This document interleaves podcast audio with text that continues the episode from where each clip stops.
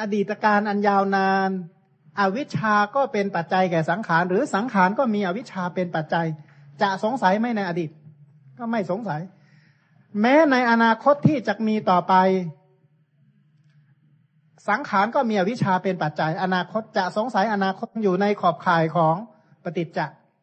ทีนี้ถ้าจะเป็นสามัญลักษณะท่านพิจารณายังไงท่านบอกว่า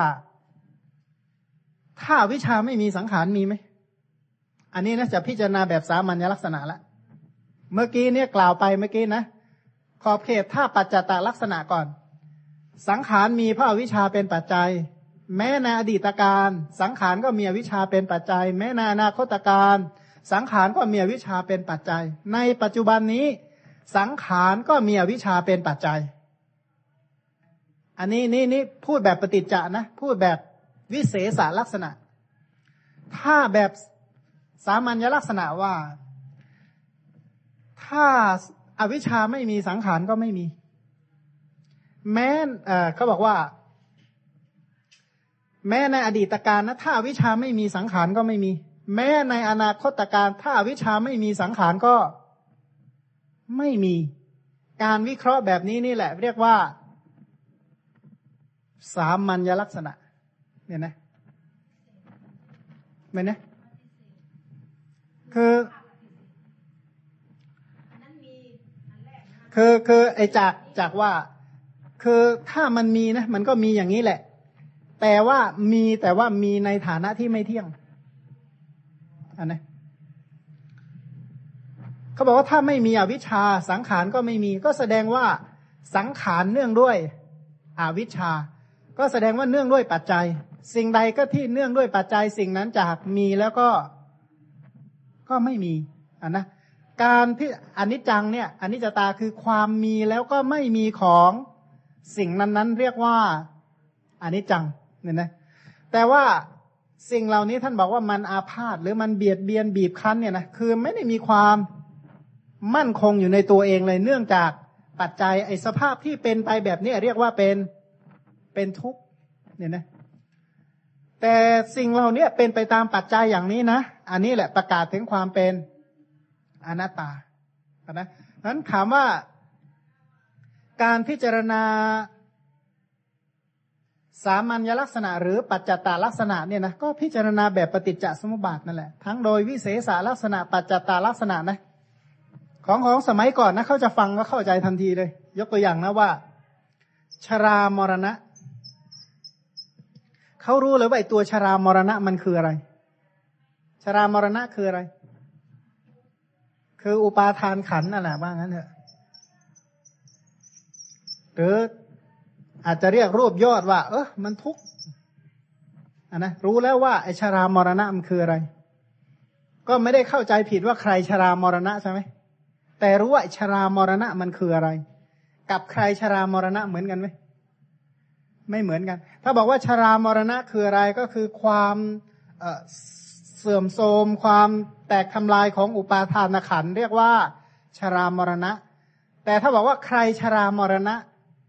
ถ้าผู้ที่ไม่ได้ทำปริญญาจริง ๆ แล้วโดยมากจะอยู่ในทิฏฐิอย่างใดอย่างหนึ่งเนี่ยนะเป็นเป็นมีทิฏฐินำหน้า นี้ถ้าเข้าใจว่าชรามรณะก็คือทุกชรามรณะ อันนี้คืออุปาทานขันธ์ ชรามรณะมีเพราะอะไรมีหนอ เพราะอะไร เพราะชาติมี แม้ในอดีตการนี่อันยาวนานเนี่ยนะชรามรณะ ชาติที่แล้วนะ สมมติว่าตอนแก่ตอนตายชาติที่แล้วเกิดจากอะไร ก็เกิดจากชาติใช่ไหมชาติหน้านะไปแก่ไปแก่แก่ตายอีกชาติหน้าเพราะอะไร ก็เพราะชาติอีกนั่นแหละ เพราะฉะนั้นในอดีตนะชรามรณะก็เกิดเพราะชาติ ในอนาคต ชรามรณะก็เกิดเพราะชาติ ปัจจุบันเนี่ย ชรามรณะก็เกิดเพราะชาติ แต่ว่าไอการเกิดของชาติเนี่ย ชรามรณะเนี่ยมันมันดำรงอยู่ไหมเพราะมันไปตามปตาตรงนี้นะอันนี้แหละเป็นอันนี้จะตาคือมีแล้วไม่มี สภาพที่ทรงอยู่แบบนี้ถามว่ามันสุขหรือมันทุกข์ก็ทุกข์แต่ก็เป็นไปตามปัจจัยนี้นะ อันนี้ประกาศถึงความเป็นอนัตตา นี่ก็ถามว่าอ้าวแล้วชาติล่ะ ชาติก็มีปัจจัยนะไม่ใช่ไม่มีปัจจัย ชาตินี่มาจากกรรมมาพบนะนะถ้าพูดให้เต็มคำก็คือกรรมนั่นแหละ กรรมนั่นแหละเป็นตัวจำแนกชาติ ถ้าใช้คำว่าชาติเนี่ยนะกำเนิดสี่ใช่ไหมกติห้าวิญญาณทิติเจ็ดสัตวาสเก้าเท่ากับพูดนะคำว่าชาติศัพท์เดียวเนี่ย อมความนุ่นหมดแล้ว ก็กรรมนั่นแหละเป็นตัวจำแนกชาติว่าควรจะเกิดในไข่เกิดในคันเกิดในของสกปรกหรือว่าเป็นโอปปาติกะนะกรรมนั่นแหละเป็นตัวจำแนกชาติ แม้ในอดีตการที่เคยปฏิสนธิณพบต่างๆ ก็เกิดจากกรรม ปฏิสนธิที่จะมีในพบต่อๆไปเนี่ยนะก็เกิดจากกรรมชาติตอนนี้ชาตินี้นะก็เกิดจากกรรม ถ้าไม่เกิดจากกรรมนะขอมาไม่ได้เกิดสุรินทร์เนาะมันไกลขนาดนั้นนะ มันเกิดจากกรรมนั่นแหละ กรรมนี่มันซัดไปได้หมดอะอันในสามการ ทีนี้ถ้า ถ้ากรรมไม่มีชาติก็ไม่มีใช่ไหมในอนาคตการถ้ากรรมไม่มีชาติก็ไม่มี อดีต อนาคตก็จะละความสงสัยในในสามการได้ แต่ชาติดำรงอยู่เนี่ยเที่ยงไหมอ่านะไม่เที่ยง ถามว่าสิ่งที่ไม่เที่ยงอันนั้นเป็นสุขหรือเป็นทุกข์ แล้วมันเป็นอัตตาตรงไหน มันเป็นใครหรือว่ามันเป็นของใคร ก็ไม่ใช่ใครแล้วก็ไม่ใช่ของใคร แต่ก็เป็นไปตามปัจจัยอ้าวแล้วกรรมล่ะ กรรมก็มีปัจจัยนะ ปัจจัยของกรรมก็คือตัณหากับอุปาทานเห็นไหมตัณหาอุปาทานก็ทำให้มีกรรม ถ้าอันนี้ถ้าเป็นปัจจุบันนี่จะพูดตัณหาอุปาทาน ถ้าอดีตนะ อดีตจะยกให้อวิชชา ในปฏิจจสมุปบาทถ้าแสดงเหตุการณ์ปัจจุบันจะยกตันหากับอุปาทาน ถ้าอดีตจะยกให้อวิชชาเนี่ยนะสรุปว่าทั้งอวิชชาตันหาอุปาทานนั่นแหละ มันเป็นปัจจัยจึงทำกรรม กรรมนั่นแหละเป็นปัจจัยจึงมีทำอันนี้เท่ากับเจตนาเท่าไหร่ยี่สิบเก้านะก็พูดแล้ว อดีตก็เป็นอย่างนี้แหละ ถ้าสำรอกนะถ้าตันหาไม่มีกรรมก็ไม่มี ความที่สิ่งเหล่านี้นะนะจากไม่มีแล้วมีขึ้นเมื่อมีแล้วก็จักหมดไป แต่ก็เป็นไปตามปัจจัย อันนี้แหละอันนี้จัง อันนี้จังนี้อีกความหมายหนึ่งก็คือยังไงนะอันนี้จะอันนี้จังสังคตังเดี๋ยวนะ สังคตังอะไรอีก ปฏิจจะธรรมัง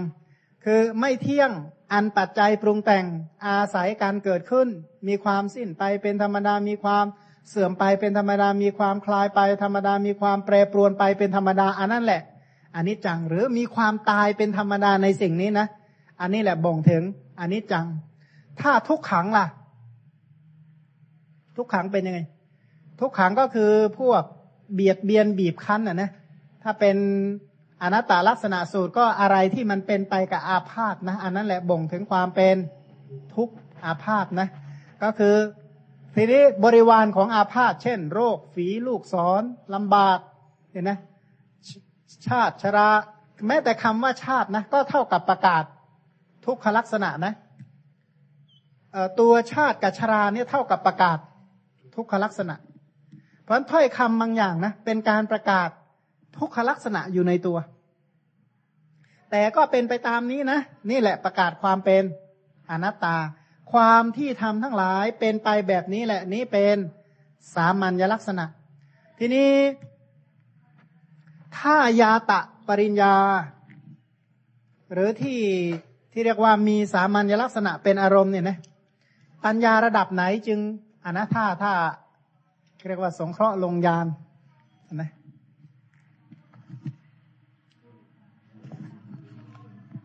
ปัญญาที่ที่รู้ มียาตะปริญญา หรือมีวิเศษลักษณะเป็นอารมณ์นะ ข้อหนึ่ง สังขารปริเฉทยานเพราะจะ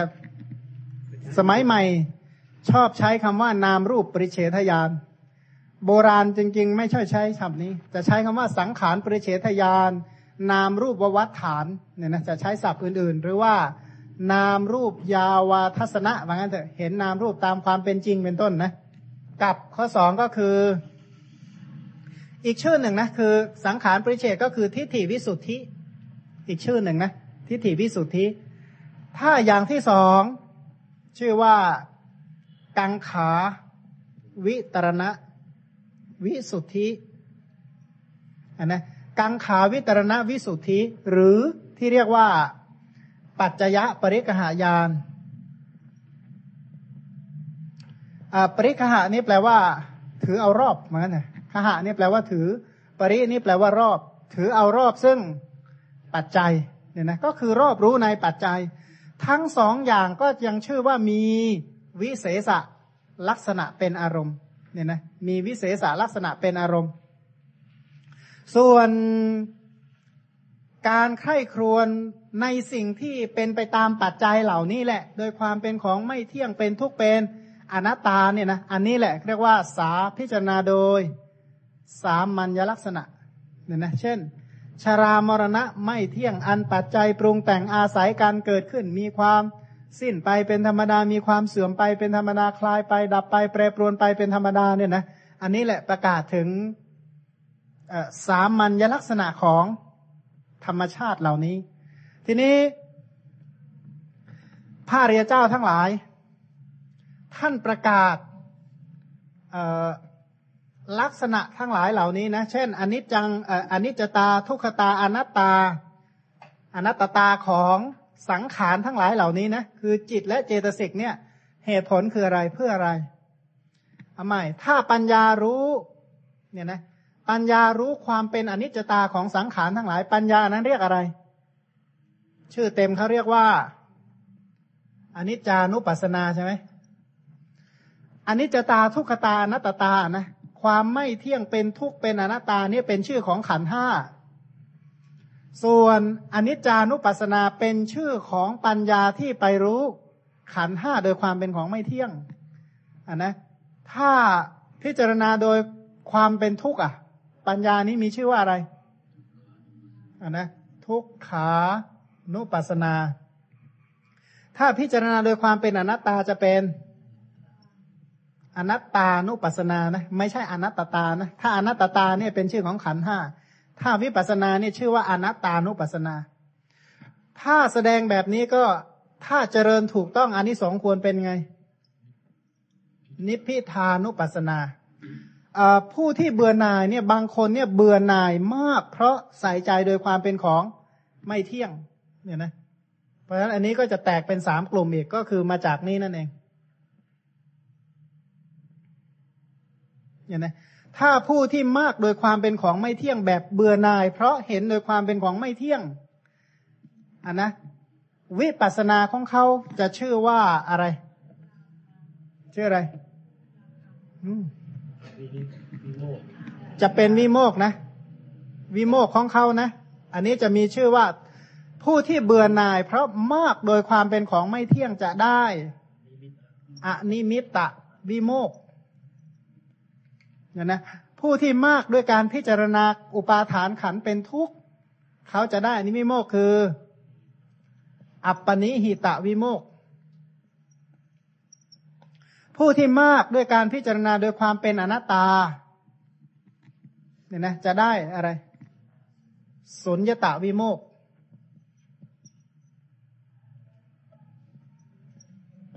เนี่ยนะก็จะเป็นสุญญตาวิโมก ทีนี้เขาก็จะแทงตลอดบทที่สงบระงับจากสิ่งทั้งหลายเหล่านี้นะบทที่สงบระงับเนี่ยคือบทอันนี้ใช่ไหมนิพพานซึ่งมีลักษณะอันหนึ่งเรียกว่า สันติลักษณะ ก็คือบทที่สงบระงับเนี่ยนะบทที่สงบระงับเมื่อเจริญตามนี้อย่างถูกต้อง นิพพานก็จะมีชื่อตามนั้นแหละ เช่น อนิมิตะวิโมก อันนี้เป็นชื่อของมรคนะมรคที่แทงตลอดนิพพาน นั้นก็จะชื่อตามนี้นะ เช่นอนิมิตานิพพานอปนิหิตานิพพาน แล้วก็สุญญตานิพพานนั่นนะก็จะมีชื่อมาตามนี้ เพราะการที่ท่านแสดงวิเศษลักษณะกับสามัญลักษณะ ก็เพื่อเป็นหนทางหรือเป็นข้อปฏิบัติเพื่อเพื่ออะไร ก็เพื่อตรัสรู้อริยสัจธรรม เนี่ยนั่นเอง เพราะฉะนั้นคำว่าอีกความหมายหนึ่งอีกในหนึ่งนะคำว่าปุตุชนก็คือผู้ที่ไม่ได้ทำไม่ได้ฟังสิ่งเหล่านี้หรือไม่ได้พิจารณาสิ่งเหล่านี้ก็มีชื่อว่าปุตุชนอย่างสมบูรณ์แบบ เพราะฉะนั้นการประกาศหรือการเอาสิ่งเหล่านี้มาแสดงก็เพื่อที่จะบอกทางเนี่ยนะเรียกว่าบอกทางที่ที่ปลอดภัยสำหรับนะผู้หวังดีต่อหมู่เนื้อ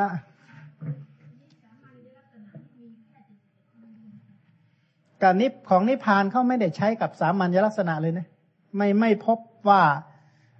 นิพพานนี่มีความเป็นอนิจจตา ทุกขตาอนัตตาเอามาแบบแสดงแบบนี้ไม่ใช่ เจนทอนในประเภททิฏฐิวิสุทธิไหนนะในประเภทวิสุทธิทิฏฐิวิสุทธิไปแล้วสามัญนะสามัญลักษณะนี้เป็นอ่า กลุ่มเบื้องต้นของมัคคามัคคายานทัศนวิสุทธิ ปฏิปทาญาณทัศนวิสุทธิเลยเจนพรนั่นนะใหม่นะ สามัญลักษณะนะเอ่อพวกยาตะปริญญาจะได้สองวิสุทธิ คือกังขาวิตรณวิสุทธิกับทิฏฐิวิสุทธิ วิสุทธิสองประการนี้เป็นยาตะปริญญาอันนะ อันนี้เป็นโดยวิสุทธินะจะเป็นวิสุทธิที่สี่ทิฏฐิวิสุทธิเป็นวิสุทธิที่สามวิสุทธิที่หนึ่งคือศีลวิสุทธิทิฏฐิวิสุทธิที่สองคือ จิตตวิสุทธิทิฏฐิเอ่อวิสุทธิที่สามคือทิฏฐิวิสุทธิวิสุทธิที่สี่คือ กังขาวิตรณวิสุทธิ วิสุทธิข้อที่ห้าเนี่ยนะก็คือมัคคามัคคะยานะทัศนะ วิสุทธิเนี่ยนะมัคคามัคคะยานทัศนวิสุทธิมัคคะบวกอะมัคคะมัคคะนี่แปลว่าทาง อย่างอย่างเช่นนะเขาเขามีศัพท์สมาร์ทเออสนที่กันจะเป็นลักษณะนี้นะกุสลากุสลังเคยได้ยินไหมกุสลา กุสลังเนี่ยนะ ก็เป็นสองคำนะ คือกุศละกับอกุศละเนี่ยนะหรืออีกคำหนึ่งเช่นภาวาภาวะเนี่ยนะก็เป็นภาวะบวกอภาวะเนี่ยนะทีนี้คำว่ามัคคามัคคะเนี่ยนะก็คือมัคคะแปลว่าทางอะมัคคะแปลว่ามิใช่ทาง คือผู้ที่เจริญเนี่ยนะพิจารณาโดยความเป็นของไม่เที่ยงเป็นทุกข์เป็นอนัตตาเนี่ยนะระดับหนึ่งอยู่ในระดับเกณฑ์ระดับหนึ่งตามนี้แล้วอะ จะเกิดที่เรียกว่าโอภาษปีติปราโมทเป็นต้นเนี่ยนะที่เรียกว่าวิปัสสนูปกิเลสก็จะเกิดขึ้น เมื่อวิปัสสนูปกิเลสเกิดขึ้น ก็สำคัญว่าเนี่ยแหละเป็นเป็นนิพพานแล้วอันนะอันนั้นเนี่ยไม่ใช่ทางใช่ไหม แต่ถ้ามาพิปฏิบัติเพื่อเบื่อหน่ายและคลายกำหนัดในอุปาทานขันห้าอันนั้นเป็น อันนั้นเป็นทาง ก็แยกแยะว่าทางและไม่ใช่ทาง ตรงนี้แหละเป็น ก็ยังมัคคามัคคายานทัศนวิสุทธิก็ยังมีสามัญลักษณะเป็นอารมณ์สามัญลักษณะมีตั้งแต่สัมมสนญาณจนถึงอนุโลมยานโคตภูยานกับมัคคยานจะมีนิพพานเป็นอารมณ์ละเนี่ยนะ เป็นไปตามไตรสิกขา เลยนะเป็นไปตามไตรสิกขาก็แต่อนุปุพพสิกขาเนี่ยนะอริยมรรคทั้งหลายต้องเป็นไปตามอนุปุพพสิกขาเนี่ยนะการตั้งอยู่ในอรหัตผลแบบกบกระโดดไม่มี ถ้าอัตถกถาทีขณิกาท่านบอกว่าเป็นแบบนางนกอะไม่มีหรอกบินพับถึงเลยไม่มี มีแต่ว่าสิกขาโดยลำดับอย่างเดียวเนี่ยนะ ที่ว่าไม่ควรที่พูดว่า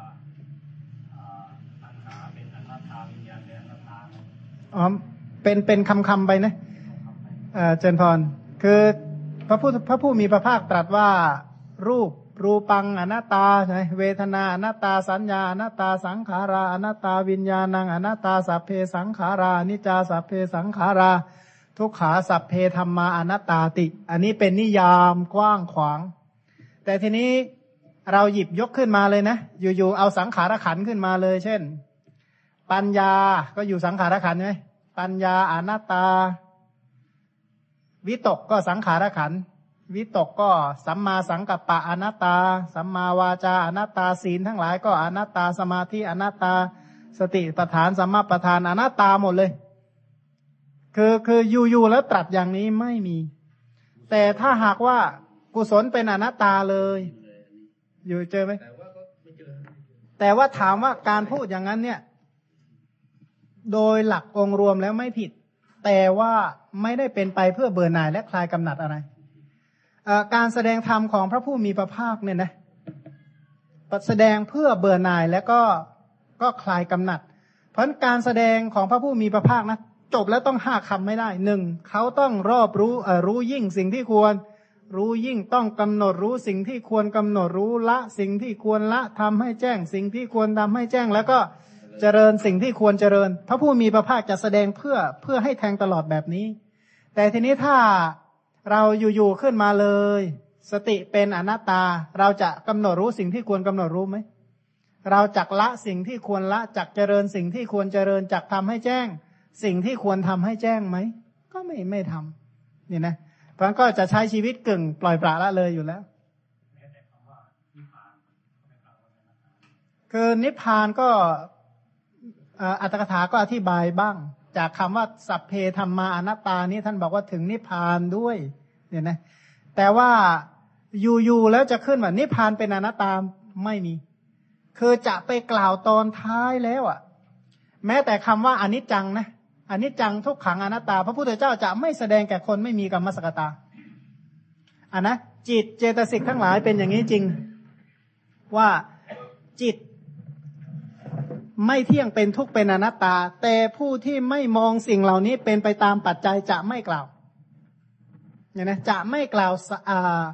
สามัญลักษณะหรือประกาศสุญญตาเรียกว่าประกาศอริยสัจพระองค์จะไม่แสดงอริยสัจต่อผู้ที่ไม่มีกรรมสกตา หรือแม้แต่สติปัฏฐานก็จะไม่แสดงแก่ผู้ที่ไม่รู้กรรมและผลของกรรม เอางี้นะถ้าถ้าคนที่ไม่ค่อยเชื่อบุญเชื่อบาป ก็ไปถึงก็เออรูปไม่เที่ยงเวทนาไม่เที่ยงสัญญาไม่เที่ยง ทีนี้มันจะเลยนะ พ่อก็ไม่เที่ยงแม่ก็ไม่เที่ยงมันจะว่าไปเรื่อยแล้วครับนี้ เพราะฉะนั้นบุญก็ไม่เที่ยง กุศลก็ไม่เที่ยงมันก็อะไรอะไรก็ไม่เที่ยงหมดนะ แล้วก็ไม่ได้ทำกุศลนะเขามีหนังสือเล่มหนึ่งนะเขาล้อเลียนเรื่องศาสนาเขาว่างี้มา มันสัพเพธรรมานะตาในวงเล่าเขาว่างั้นนะเขาวาดรูปการ์ตูนในพวกทิศทั้งหลายแหละ สนทนาเรื่องอนัตตากันในวงเล่าว่างั้น สัพเพธรรมานัตตาแล้วก็เอื้อกว่างั้นมันก็ได้เรื่องอะไรเราเลยแบบที่สอนกันบอกว่าเออทำทั้งหลายมันมีมันมีเหตุมีปัจจัยนะ เพราะฉะนั้นอะไรมันเกิดย่อมเกิดนั่นเนี่ย เป็นการที่พูดติดปากเลยเดี๋ยวนี้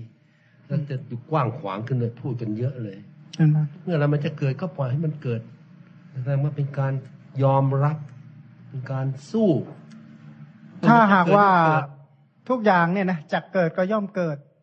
ถ้าพระองค์คุลิมานนะท่านบอกว่าปล่อยอะไรให้เกิดมันก็จะเกิดเนี่ยนะท่านจะปฏิบัติเพื่อบรรลุมรรคไหมพระองค์คุลิมานเนี่ยท่านคงจะบอกว่า เออ ก็เราฆ่าเขามาตั้งเก้าร้อยเก้าสิบเก้าคน เพราะฉะนั้นกรรมทั้งหลายมันก็คงสมควรแก่กรรมมั้งก็ควรที่จะตกนรกไปใช้เวรใช้กรรมให้มันหมดก่อน อย่างนี้หรือเปล่า จะได้ยุติธรรมไงเขาฆ่าเราเราก็ให้เขาฆ่าคืนบ้างอะไรบ้าง ก็ใช้กรรมให้มันหมดก่อน อย่างนี้ไหมไม่ใช่เด็ดขาดเลยเนี่ยนะ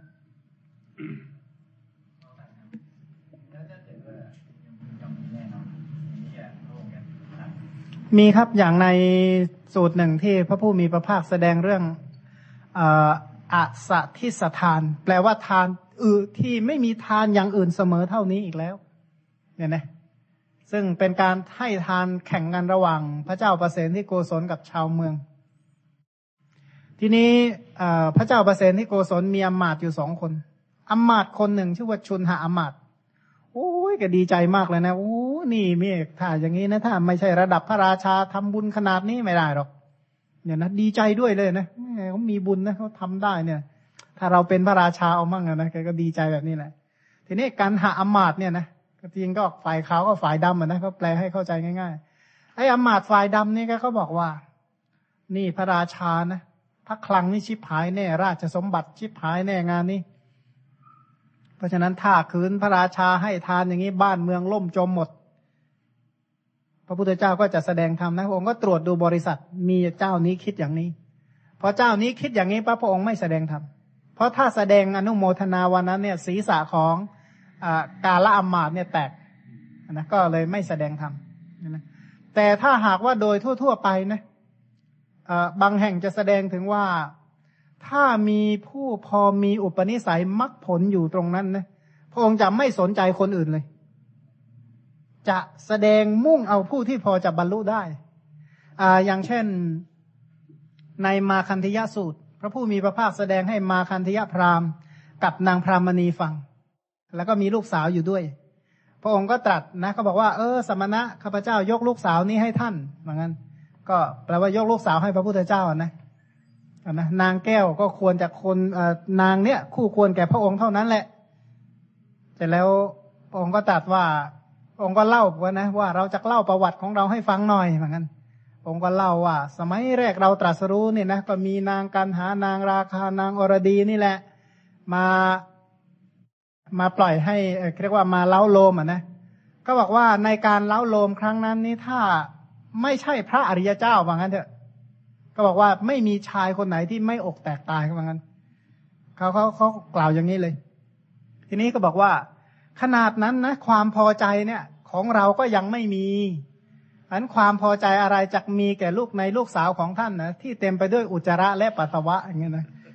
ไอ้คำนี้แหละโอ้ยนางนี่โกรธมากเลยนะ บอกไม่เอาเราก็น่าจะบอกดีๆก็ได้ทำไมเปรียบเทียบเรากับอุจจาระปัสสาวะ แต่พระพุทธเจ้าไม่ได้สฟังตรงนั้นหรอกพระองค์ไม่ได้มนสิการตรงนั้นนะแล้วพระองค์ก็แสดงธรรมจบธรรมะนะมาคันธยะกับพรามณีทั้งคู่บรรลุ เป็นพระนาคามีตอนหลังก็บวชเป็นพระอรหันต์ส่วนลูกสาวผูกพยาบาทใหญ่เลย ที่ในเรื่องสามาวดีวัตถุเนี่ยที่จ้างให้คนไปด่าพระพุทธเจ้า จุดไฟเผาปราสาทของพนางสามาวดีเป็นต้นนะนะจากคำนั้นคำเดียว แต่พระองค์ไม่ไม่ไม่ได้ไม่ได้คำนึงถึงเลยว่าจะเป็นยังไง ก็มุ่งที่จะช่วยคนที่ช่วยได้เป็นเกณฑ์บางทีก็ลักษณะนั้น แต่บางทีก็ทั่ว ๆ ไปก็จะมุ่งอนุเคราะห์ นั้นพระองค์นี้เป็นผู้รู้การครับที่ว่าเวลาไหนควรแสดงยังไงเนี่ยนะกับกับใครยังไง แล้วพระพุทธเจ้าเป็นผู้ที่ฉลาดวางจิตที่สุด สำนวนที่ว่าไม่อยากคิดอะไรก็พระองค์ก็ไม่คิดอยู่แล้ว อะไร คิดพระองค์อะไรควรคิดพระองค์จะคิดได้ทันที แล้วชำนาญด้วยนะเหมือนกันแต่พระองค์นี้เป็นผู้ที่ฉลาดในในจิตทั้งหลายว่าอะไรควรคิดอะไรไม่ควรคิดเป็นต้นนั่นเองอะนะ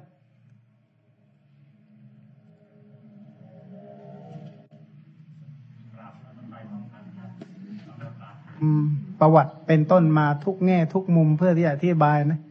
อย่างถ้าจะอธิบายคนเนี้ยก็จะเอาประวัติคนนี้มาพูดทุกแง่มุม เนี่ยนะเป็นหนังสือทางโลกสมัยทุกวันเนี่ยนะจะเป็นแบบนั้นนะถ้าเป็นเรื่องประวัติศาสตร์ก็จะเอาเฉพาะประวัติศาสตร์อย่างเดียวเลยนะจะไม่ค่อยเอาวิชาอื่นมาปน แต่เป็นพระธรรมจะไม่เป็นแบบนั้นก็มาก็สังเกตดูว่า อย่างพุทธประวัติทำไมไม่ไม่มาเรียบเรียงทุกแง่ทุกมุมเลยนะทุกขั้นทุกตอนทำไมไม่เขียนหนังสือประเภทนี้ออกมาเนี่ยนะพระตกถาจารย์เป็นต้นหรือในในคำพีน่าจะทำแบบนั้นออกมา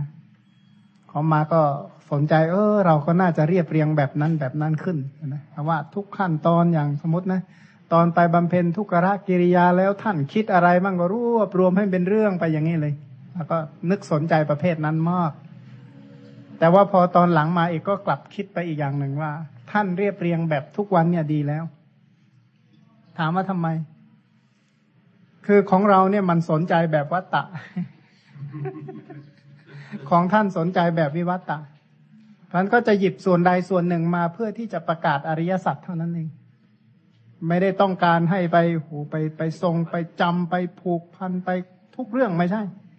คือท่านมีเรื่องให้เราคิดอยู่แล้ว แต่เราก็ไม่อยากคิดไอ้ของที่ท่านให้คิดนะ เราก็จะไปคิดอีกอย่างหนึ่งที่เราอยากคิดเห็นไหมท่านก็ไม่ค่อยเรียกว่าอำไม่ค่อยอนุวัตตามเราเท่าไหร่นะ ทีนี้เราก็ต้องอนุวัตตามท่าน ท่านก็จะสอดแทรกตรงนั้นบ้างตรงนี้บ้าง แต่ว่าท่านมีวิชาหลักของท่านอยู่แล้วนะอย่างที่ว่านะว่าพระพุทธเจ้านะ ตั้งแต่ตรัสรู้ใหม่ ๆ จนถึงดับขันปรินิพานพระพุทธเจ้าแสดงอะไร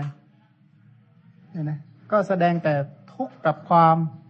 ดับทุกข์เท่านั้นเองใช่ไหมอันนี้เป็นเป็นจุดมุ่งหมายของของวิชาเนี่ยนะของของที่เรียกว่าพุทธศาสนา ก็คำสอนของผู้เป็นพระพุทธเนี่ยนะคำสอนของพระตถาคตอรหันตสัมมาสัมพุทธเจ้า อันพระพุทธเจ้าถ้าท่านจะสอนก็สอนสิ่งที่ทำให้ท่านเป็นพระพุทธเจ้านั่นแหละท่านจะไม่ไปเอาเรื่องอื่นมาสอน ถามว่าทำไม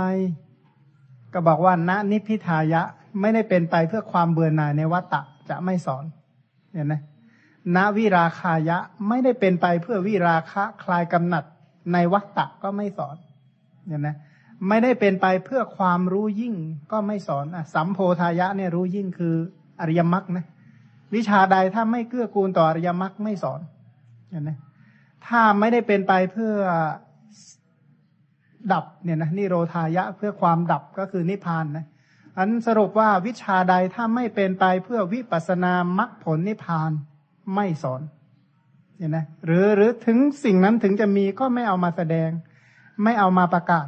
เพราะท่านถือว่าไม่ได้เป็นปัจจัยแก่ความพ้นทุกข์เห็นไหมคือช่วยช่วยแก้ปัญหาชีวิตจริง ๆ ไม่ได้ อันพระพุทธเจ้าก็จะเอาหมวดหมู่แห่งพระธรรมที่เกื้อกูลต่อความพ้นทุกข์เห็นไหมอันธรรมะที่อยู่ในประเภทหมวดหมู่ที่เกื้อกูลต่อการพ้นทุกข์ก็คืออริยสัจทั้งสี่นั่นแหละอันถ้าอ่านพระไตรปิฎกแล้วก็ไม่พ้นสัจจะสี่เลยอันนะถ้าถ้าอ่านนะ ผู้ที่อ่านพระไตรปิฎกบ่อยๆเนี่ยนะสิ่งที่น่ากำหนดจดจำหรือสังเกตไว้อย่างหนึ่งว่า เอ๊หน้าที่เรากำลังอ่านเนี่ยพูดสัจจะอะไรอยู่เนี่ยนะควรจำแบบนั้นเลย เอ๊คำเนี้ยอยู่ในสัจจะอะไร อยู่ในทุกสัตว์สมุทัยสัตว์นิโรธสัตว์หรือว่าในมรรคสัตว์เอ๊แล้วมรรคสัตว์อยู่ในระดับไหนนะคำเนี้ยผู้ที่ศึกษาพระธรรมเนี่ยนะต้อง ต้องให้ได้อย่างนี้ ถ้าไม่ได้อย่างนี้ท่านเรียกว่าไม่รู้อัดรู้ทำเคยในไตรปิฎกนี่ก็มีคนแปลหลายคนบางคนก็อ่านรู้เรื่องบางคนแปลมาแล้วอ่านไม่รู้เรื่องอืมมันมีหลายโรงพิมพ์อืมบางโรงพิมพ์แปลมันก็อ่านรู้เรื่องดีบางโรงพิมพ์นี่อ่านแล้วไม่เข้าใจไม่รู้เรื่อง อาจารย์ที่สอนคนก็มีหลายระดับ ผมเรียนวิทยาศาสตร์ตอนเป็นเด็กอะมีอาจารย์คนหนึ่งชื่อถาวรอะอธิบายเลขข้อหนึงเนี่ยใช้เวลาหนึ่งชั่วโมง แล้วอีกอาจารย์อีกคนหนึ่งอธิบายเลขสิบสองข้อชั่วโมงเดียว คนที่อธิบายเลขข้อเดียวเนี่ยผมสอบได้เก้าสิบหกเปอร์เซ็นคนที่อธิบายเลขชั่วโมงละสิบสองข้อผมได้แค่ห้าสิบเปอร์เซ็นแต่ละอาจารย์เนี่ยสอนไม่เหมือนกันโรงพิมพ์ที่แปลภาษาบิโลกมาแต่ละโรงพิมพ์ก็แปลไม่เหมือนกัน แล้วแต่เอาโรงพิมพ์ไหนจะจ้างคนแปลมา แปลไม่เหมือนกันอะ ก็อันนี้เป็นมติหนึ่งของคุณบุญมีครับ คือการอ่านอย่างที่ว่าเมื่อกี้ว่าต้องพยายามแยกให้ได้ อย่างโบราณเนี่ยนะเขาบอกว่าฟังธรรมแล้วย่อมรู้อัดใช่ไหมเมื่อฟังธรรมแล้วย่อมรู้อัดย่อมรู้ธรรมคือคือฟังธรรมก็คือฟังพระปริยติธรรม เมื่อฟังปริยติธรรมเสร็จก็รู้อัดและรู้ธรรมะอ่าคำว่ารู้อัฏฐะ ก็หมายความว่ารู้เลยนะว่าพยัญชนะนี้เป็นศีลเห็นไหมพยัญชนะนี้หมายถึงศีล พยัญชนะนี้หมายถึงสมถะ พยัญชนะนี้หมายถึงวิปัสสนา พยัญชนะนี้หมายถึงมรรคพยัญชนะนี้หมายถึงผล พยัญชนะนี้หมายถึงนิพพาน อันนี้เรียกว่ารู้อัฏฐะเนี่ยนะรู้อัฏฐะ เสร็จแล้วถ้ารู้ธรรมะก็คือรู้พยัญชนะนั้นเป็นอย่างดี เข้าใจแต่ละคำแต่ละคำเป็นอย่างดี ว่าพยัญชนะเหล่านี้เป็นยังไงมายังไงอขอบเขตของพยัญชนะกว้างขวางขนาดไหนเห็นไหมมันก็รู้สองอย่างเรียกว่ารู้อัฏฐะกับรู้ธรรมะ เช่นคำว่าอัฏฐะในที่นี้คือเนื้อความแห่งภาสิทธ์คือความหมาย คือหมายว่าจุดประสงค์ของผู้แสดงว่างั้นเถอะผู้แสดงใช้คำทั้งหลายเหล่านี้เหล่าเนี้ย ท่านต้องการให้เรารู้อะไร อันนี้เรียกว่ารู้อัฏฐะส่วนรู้พยัญชนะก็คือรู้แต่ละคำแต่ละคำเป็นอย่างดี แต่ว่าสิ่งที่พระผู้มีพระภาคทรงแสดงเนี่ยนะอย่างไรเสียพระองค์ก็ทรงแสดงอะไร ก็อริยสัจอย่างที่ว่าไป ก็มันจับให้ได้เห็นไหมว่า อย่างถ้าเรากำลังจำแนกธาตุทั้งหลายแหล่เนี่ยนะผู้ธาตุสี่นี้แสดงว่ามุ่งแสดงสัจจะอะไรเป็นหลัก เน้นแสดงทุกขสัตว์แต่แต่ทุกขสัตว์ที่เป็นอารมณ์ของปัญญาเนี่ยนะทุกขสัตว์นั้นเป็นการกล่าว โดยทั่ว ๆ ไปเนี่ยนะถ้าเป็นทุกขสัตว์แบบเอาทุกขสัตว์นั้นมาแยกแยะมาจำแนกแจกแจงปันอย่างดี อันนั้นแหละเป็นทุกขสัตว์ที่เป็นอารมณ์ของของปัญญา กล่าวทุกขสัตว์โดยตรง แต่เท่ากับแสดงปัญญาโดยอ้อมเนี่ยนะ ราะว่าปัญญานี้เป็นสภาวะที่เข้าไปรู้ทุกขสัตว์อีกครั้งหนึ่งนะ เพราะฉะนั้นถ้าพูดทุกขสัตว์เท่ากับแสดงปัญญาโดยอ้อม บางสูตรนะจะพูดแต่ปัญญาอย่างเดียว ก็แสดงว่าปัญญาเนี่ยเป็นความรู้ใช่ไหม สิ่งที่ปัญญารู้คืออะไร ก็รู้ทุกขสัตว์เป็นต้นนั่นแหละ นี่ถ้าอ่านเข้าใจมาก ๆนะก็จะได้อัธรสค่อนข้างมากนะ วันนี้ก็คิดคิดดีใจนั้นเอ๊ะถ้าคนอื่นถ้าเขาอ่านพระไตรปิฎกสนุกสนุกมันคงจะดีมากเลยนะ อ่านสนุกมากเลยนะแทบไม่อยากวางเลยนะถ้าอ่านพระไตรปิฎกได้อย่างนั้นได้ก็จะดีมากเลยนะนะต้องอ่านแต่ไม่อยากให้หมดเลยนะเคยอ่านเป็นหนังสือที่ชอบชอบอืมแต่จะหมดแล้วเสียดายเลยเจนานคืออ่านแล้วก็โอ้โหดีมาก ๆเลยนะไม่นะ คืออย่างวันนี้ดิฉันอ่านที่ปวดหัวอืมปวดหัวเพราะอะไรนะเพราะว่าอ่านสองสามเที่ยวแล้วก็ยังไม่รู้ความหมายที่อืมจดมานะคะเขาว่าไงเอาคือคืออ่าพระครูจะทำนะพระครูจะทำสี่นะคะมีอยู่ข้อหนึงว่า แม้ทำที่แสดงแล้วภิกษุบริษัทยังไม่อิ่มเลย อานนท์ก็นิ่งไปในเวลานั้นไม่เข้าใจคือท่านเทศดีมาก นะคือถ้าอุปมาก่อนนะ มันมีอาหารจานอร่อยนะกำลังกินเพลินอ้าวหมดไปแล้วคือลักษณะนั้นพระนนท์นี่มีความสามารถว่า ถ้าท่านพูดเลยนะคนกำลังแหมกำลังดีมากเลยหมด จบเรื่องอะนะคือคือท่านนั่นคืออัจอัจฉริยะอภูตธรรมแปลว่าเป็นความสามารถพิเศษของท่าน เนี่ยนะโอ้กำลังได้ดีเลยนะ หมดพอดีจบแล้วนั่นแหละลักษณะนั่นแหละ เห็นไหมอาหารอร่อยอร่อยนะอ้าวลืมไปหมดแล้วอย่างเงี้ยนะกำลังอร่อยเลย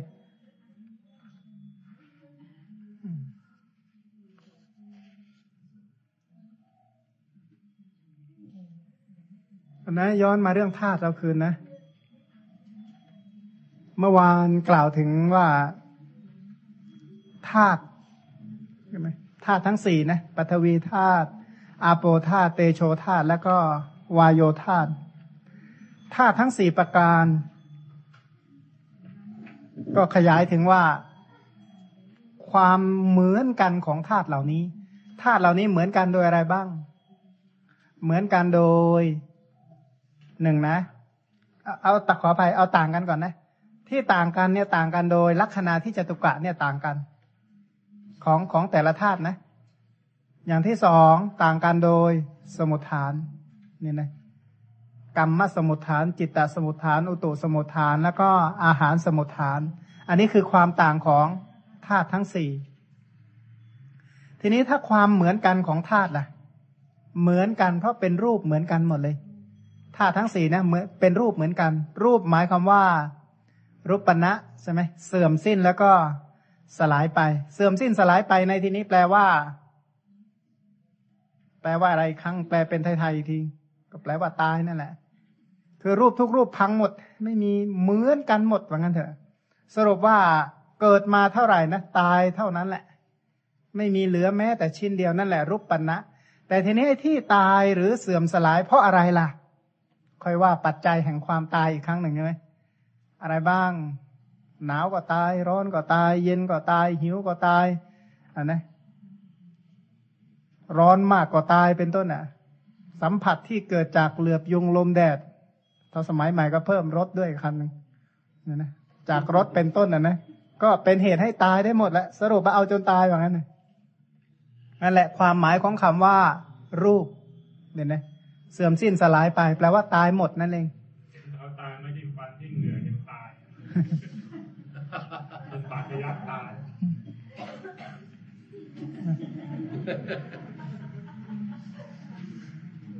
ก็ สรุปแล้วเอาจนตายว่างั้นแต่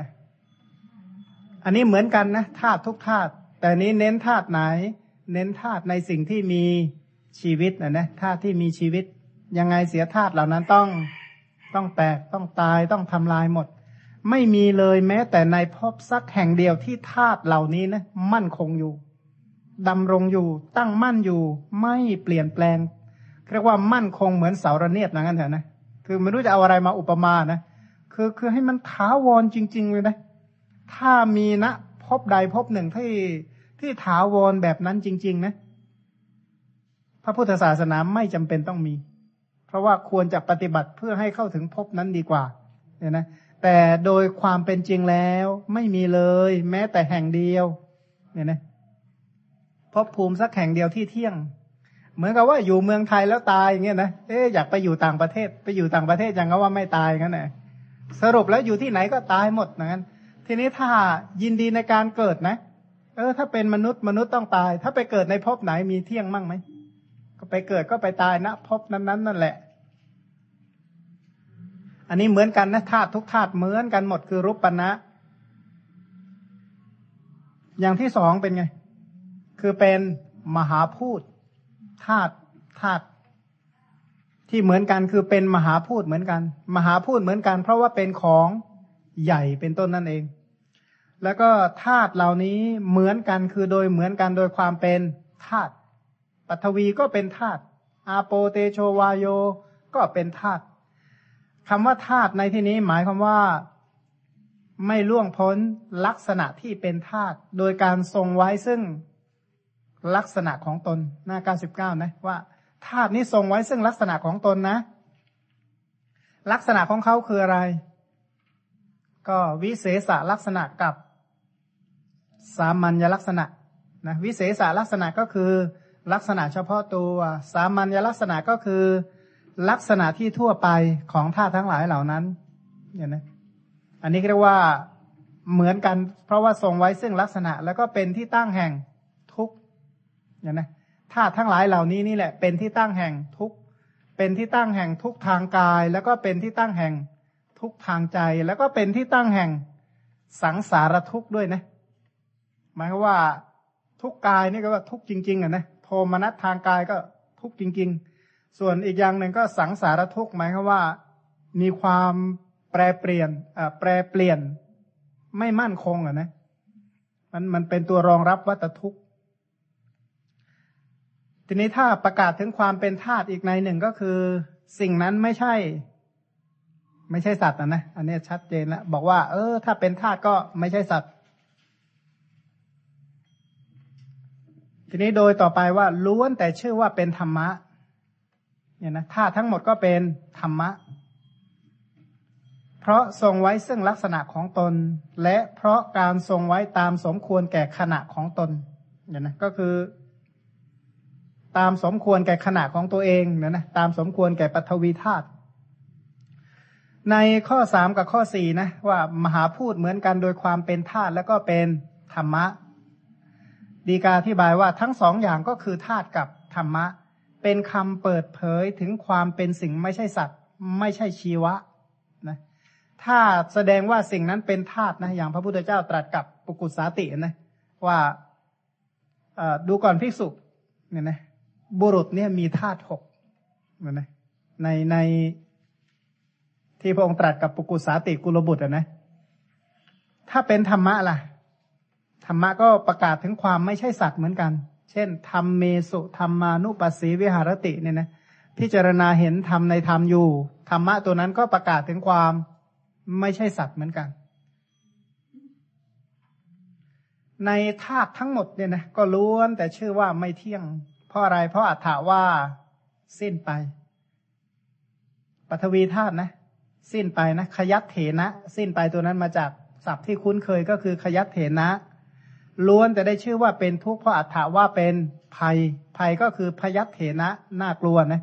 ภัยนี้แปลเป็นไทยว่าน่ากลัว แล้วก็ล้วนแต่ชื่อว่าเป็นอนัตตา เพราะว่า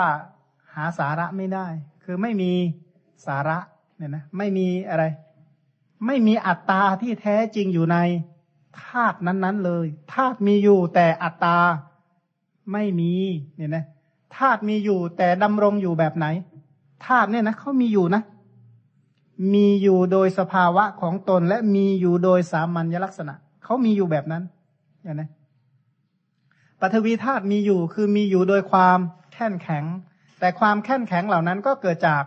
ปัจจัยซึ่งไม่เที่ยงเป็น ธรรมดาเนี่ยนะมีความสิ้นไปเสื่อมไปคลายไป ดับไป แปรปรวนไปเป็นธรรมดาเหตุผลที่เอาคำว่าปฐวีธาตุโดยลักษณะ เช่น ลักษณะ เฉพาะตัวเป็นต้นมาแสดงก็เพื่อถอนอะไร อัตตสัญญาเนี่ยนะถอนอัตตสัญญา การกล่าวถึงสามัญลักษณะเป็นต้นของปฐวีธาตุเนี่ยเพื่อถอนอะไร เพื่อถอนวิปลาสในปฐวีธาตุเนี่ยนะถ้ากล่าวถึงว่าปฐวีธาตุไม่เที่ยง ก็เพื่อถอนความสำคัญว่าเที่ยง ถ้ากล่าวว่าปฐวีธาตุเป็นทุกข์ก็เพื่อถอนความสำคัญผิดว่าเป็นสุข ถ้ากล่าวว่าปฐวีธาตุเป็นอนัตตาก็เพื่อถอนความสำคัญผิดว่าเป็นอัตตาเนี่ยนะถ้าการกล่าวว่าไม่เที่ยงเป็นทุกข์เป็นอนัตตาแล้ว พระพุทธเจ้ากล่าวเพื่ออะไร พระพุทธองค์ตรัสว่าเออไม่เที่ยงเป็นทุกข์เป็นอนัตตานะ เพื่ออะไร เพื่อเพื่อความเบื่อหน่ายใช่ไหมเพื่อความเบื่อหน่ายในธาตุเหล่านั้นนั้น เมื่อเบื่อหน่ายก็จะคลายกำหนัดเนี่ยนะถ้าคลายกำหนัดแล้วนั่นแหละเป็นเหตุแห่งความพ้นทุกข์เป็นทางแห่งพระนิพพานอย่างแท้จริงเนี่ยนะการ ที่บุคคลผู้มีความเข้าใจในธาตุแต่ละอย่างปัทวีอาโปเตโชวายโยพร้อมทั้งปัจจัยพร้อมทั้ง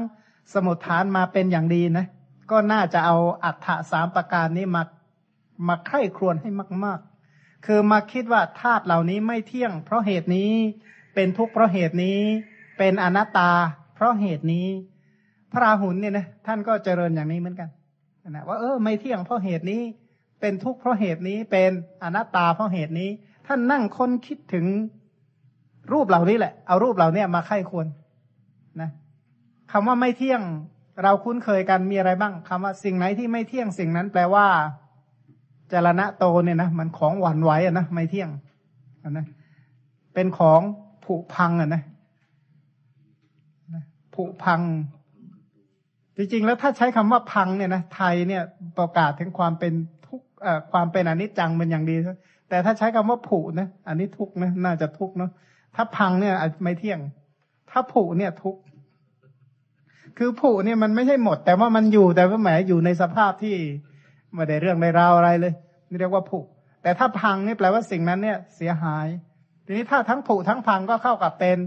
ไม่เที่ยงแล้วก็เป็นทุกข์ด้วยนะปัทวีธาตุมีไหมที่ไม่ผุเลย มีนะอาโปธาตุที่ไม่พังก็ไม่มี นี่อาโปธาตุถ้าผุนี่เป็นยังไง ออกมาเป็นน้ำหนองเลยมั้งเนาะแล้วก็เป็นของที่เสื่อมไปใช่ไหม เป็นของที่ปัจจัยปรุงแต่ง เป็นของที่มีความตายเป็นธรรมดา ถ้าภาษาริบุตรท่านแสดงมากกว่านั้นนะ เช่นว่า อันปัจจัยปรุงแต่งอาศัยการเกิดขึ้น มีความสิ้นไปเป็นธรรมดา มีความเสื่อมไปเป็นธรรมดา มีความดับไปเป็นธรรมดา มีความคลายไปเป็นธรรมดา เนี่ยนะ อันนี้ประกาศถึงความไม่เที่ยงของ ธาตุนั้นๆ ค้นไปเถอะว่าเอางี้นะว่า ถ้าค้นหาความเที่ยงของธาตุนะ ไม่มีใครหาพบ ใช่ไหมแล้วทำไมเราไม่ค้นว่ามันไม่เที่ยงทุกธาตุไปอย่างที่คนเหมือนกับค้นหาความเที่ยงล่ะ ก็ค้นอย่างเงี้ยนะ สมมติถ้าตามหาว่า เออธาตุเหล่านี้เที่ยง ถ้าคิดแบบนี้มาก ๆอะไรเกิดขึ้นวัตตะยาวใช่ไหมแต่ถ้าเจริญว่าเออสิ่งเหล่านี้ไม่เที่ยงนะไม่เที่ยงเพราะเหตุนี้ผุพังไปเพราะเหตุนี้ คิดอย่างนี้มาก ๆ อันนี้เป็นไปเพื่อความพ้นทุกข์ทีนี้คนทั่วไปอ้าวก็รู้อยู่แล้วมันไม่เที่ยงอย่างเงี้ยนะทำไมไม่พ้นทุกข์ทำไมไม่บรรลุล่ะ รู้มันรู้ปริมาณไม่พอที่จะพ้นทุกข์ได้อะคือหมายความว่า ปัญญาไม่คู่ควรแก่การพ้นทุกข์เพราะอะไรเพราะไม่ได้อบรมเอาเป็นการเป็นงานเลยนะ ใครเจริญมั่งนั่งปัทวีไม่เที่ยงเตโชอาโปวายโยไม่เที่ยงผมไม่เที่ยงขนไม่เที่ยงเล็บฟันหนังเนื้อเอ็นกระดูกเนี่ยนะไม่เที่ยงเพราะเหตุนี้นั่งคิดนั่งเพ่งใคร่ครวญเอาเป็นการเป็นงานสำนวนว่าเอาเป็นอาชีพอะเนี่ยนะถ้าเป็นอาชีพได้ถ้าทำได้ก็เบื่อหน่ายได้จริงๆเนี่ยนะแต่ถ้าทำไม่ได้ล่ะ ก็รู้ว่า เออ การไข้ครวญอย่างนี้นะ เป็นอุบายเป็นข้อปฏิบัติเพื่อความพ้นทุกข์นะ ถึงทำไม่ได้สักวันหนึ่งต้องทำให้ได้อย่างนั้นนะก็ตั้งอัตตะสัมมาปณิทิว่าจักเจริญอันนะอย่างที่ว่านะผู้ที่ปรารถนาบรรลุมรรคผลนิพพานเนี่ยนะก็ควรตั้งความปรารถนาเพิ่มเติมอีกอย่างหนึ่งว่าข้าพเจ้าจักรอบรู้สิ่งที่ควรกำหนดรู้ข้าพเจ้าจักละในสิ่งที่ควรละข้าพเจ้าจักทำให้แจ้งในสิ่งที่ควรทำให้แจ้งข้าพเจ้าจักเจริญในสิ่งที่ควรเจริญเนี่ยนะก็ควรจะตั้งแบบนี้ด้วยนะ เพราะว่าอาจจะนึกว่านิพพานแบบมันล่องลอยมาอะไรก็ก็เป็นเข้าจากความเข้าใจที่ผิดพลาด มันก็ควรตั้งความปรารถนาให้บริบูรณ์เลย ว่าจากรอบรู้สิ่งที่ควรรอบรู้จากละสิ่งที่ควรละจากเจริญสิ่งที่ควรเจริญจากทำให้แจ้ง สิ่งที่ควรทำให้แจ้งเนี่ยนะก็ควรตั้งความปรารถนาแบบนี้อันการตั้งความปรารถนาอย่างนี้นะเป็นอุปนิสัยว่าระยะหนึ่งถ้าได้ปัจจัยพร้อม ก็จะทำกิจเหล่านี้ได้จริง ๆ แต่ถ้าไม่เคยตั้งอุปนิสัยจะทำกิจเหล่านี้เลยก็ยังไงก็เจริญไม่ได้ เจริญได้คิดว่าเจริญได้ไหมคุณนภาคือไม่ไม่เคยมีแนวความคิดว่าจะต้องมาพิจารณาอย่างนี้เลย ก็เจริญไม่ได้อยู่แล้วเนาะเขาบอกว่าปัญญาของภาษาลีบุตรเนี่ยนับเม็ดฝนบนท้องฟ้าได้จริงหรือเปล่าครับเวลาฝนตกเนี่ยอืมภาษาลีบุตรเนี่ยนับได้เลยว่าฝนมีกี่เม็ดคือครับเขาคำนวณได้คำใช้วิชาคำนวณน่ะนะเขาบอกภาษาลีบุตรเนี่ยนับได้นับเม็ดฝนบนฟ้าได้ เวลาฝนตกนะก็ก็เป็นวิชาคำนวณนั่นเองว่า ความสามารถคำนวณได้ขนาดนั้น เกี่ยวกับฌานหรือเปล่าครับนั่นนะเอาฌานหรือเปล่าก็ด้วยอนุภาพปัญญาไงก็อาจารย์นินิดก็แทบจะคำนวณได้แล้วมั้งนั่นนะว่าฝนในในบริเวณเนี่ยนะรัศมีเท่านี้บนล่างซ้ายขวา เม็ดฝนมีเท่าไหร่ก็อาจารย์นินิดก็คำนวณได้อยู่แล้วเนี่ยนะไม่ไม่ต้องรอภาษาริบุตรขนาดนั้นหรอกวิชาสมัยใหม่เขาเรียนถึงขนาดนั้นอยู่แล้ว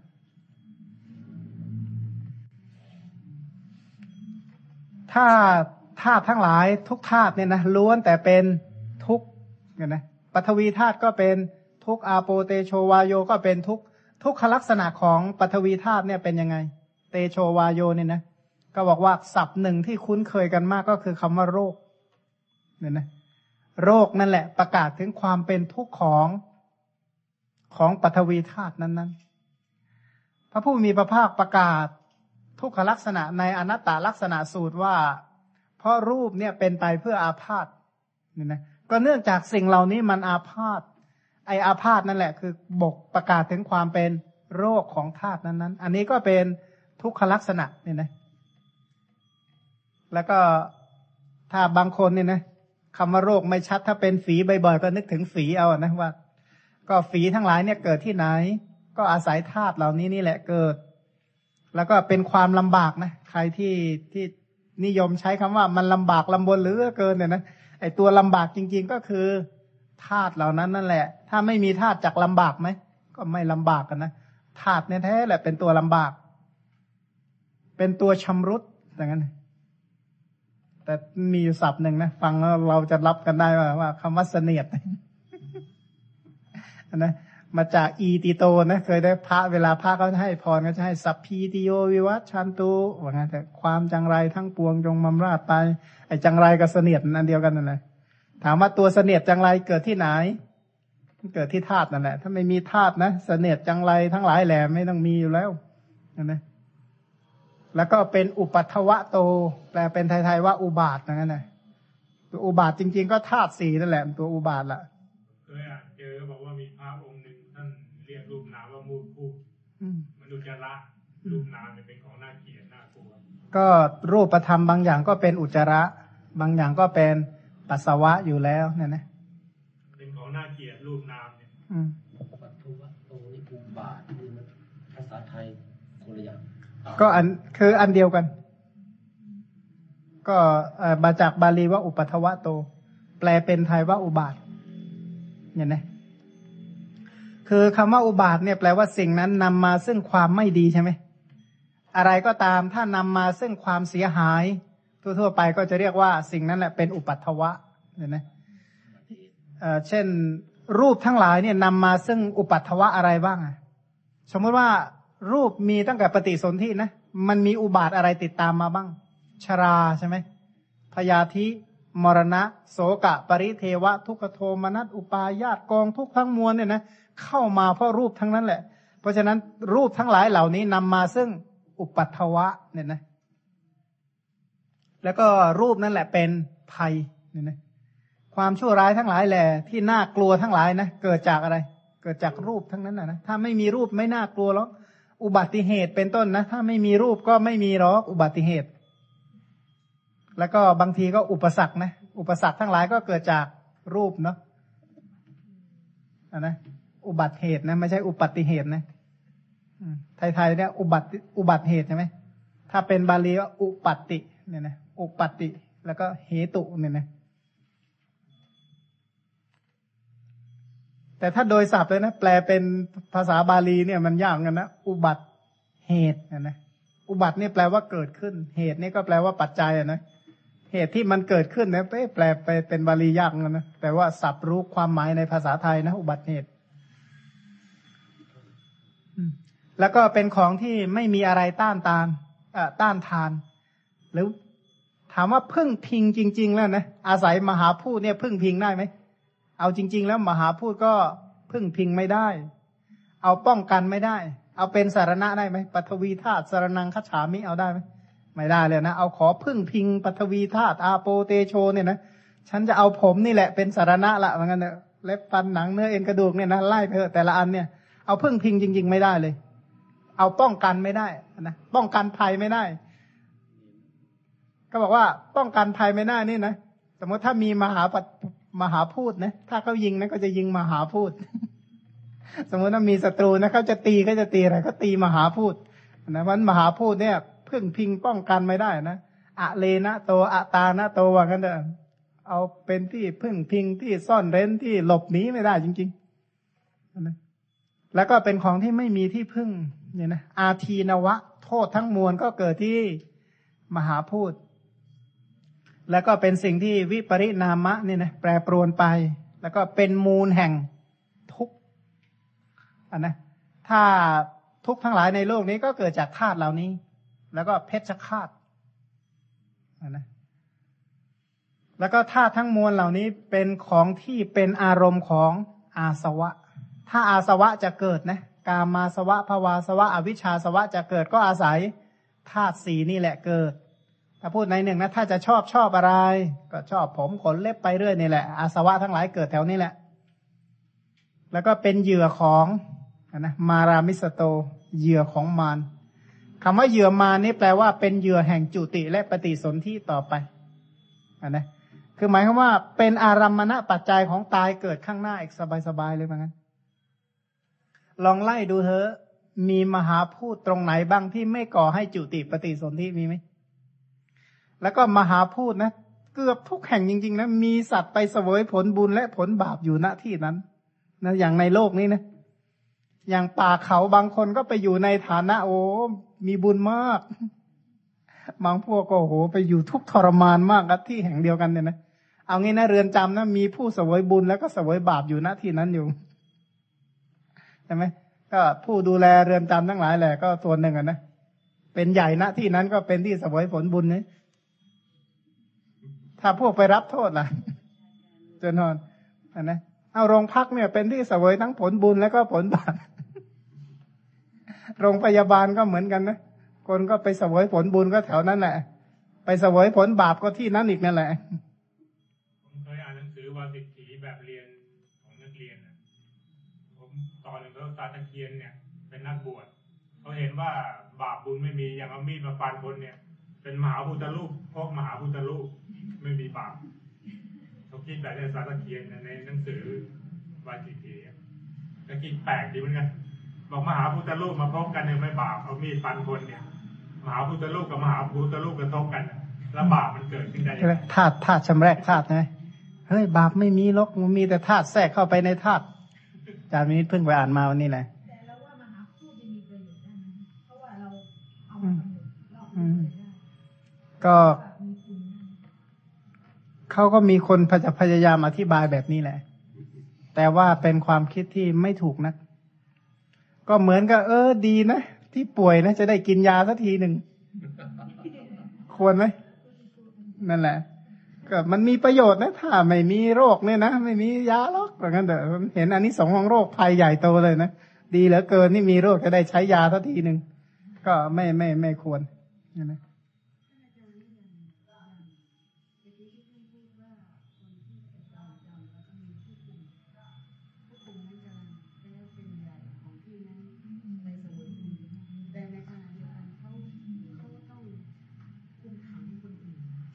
เอาก็ไอตอนทำเหตุนี่คนละอย่างนะ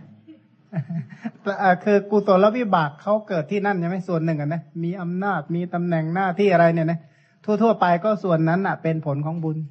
แต่อ่าในส่วนวิบากและกรรมชรูปนะไอส่วนเหตุนี่คนละเรื่องกันไอประโยคะก็คนละอย่างกัน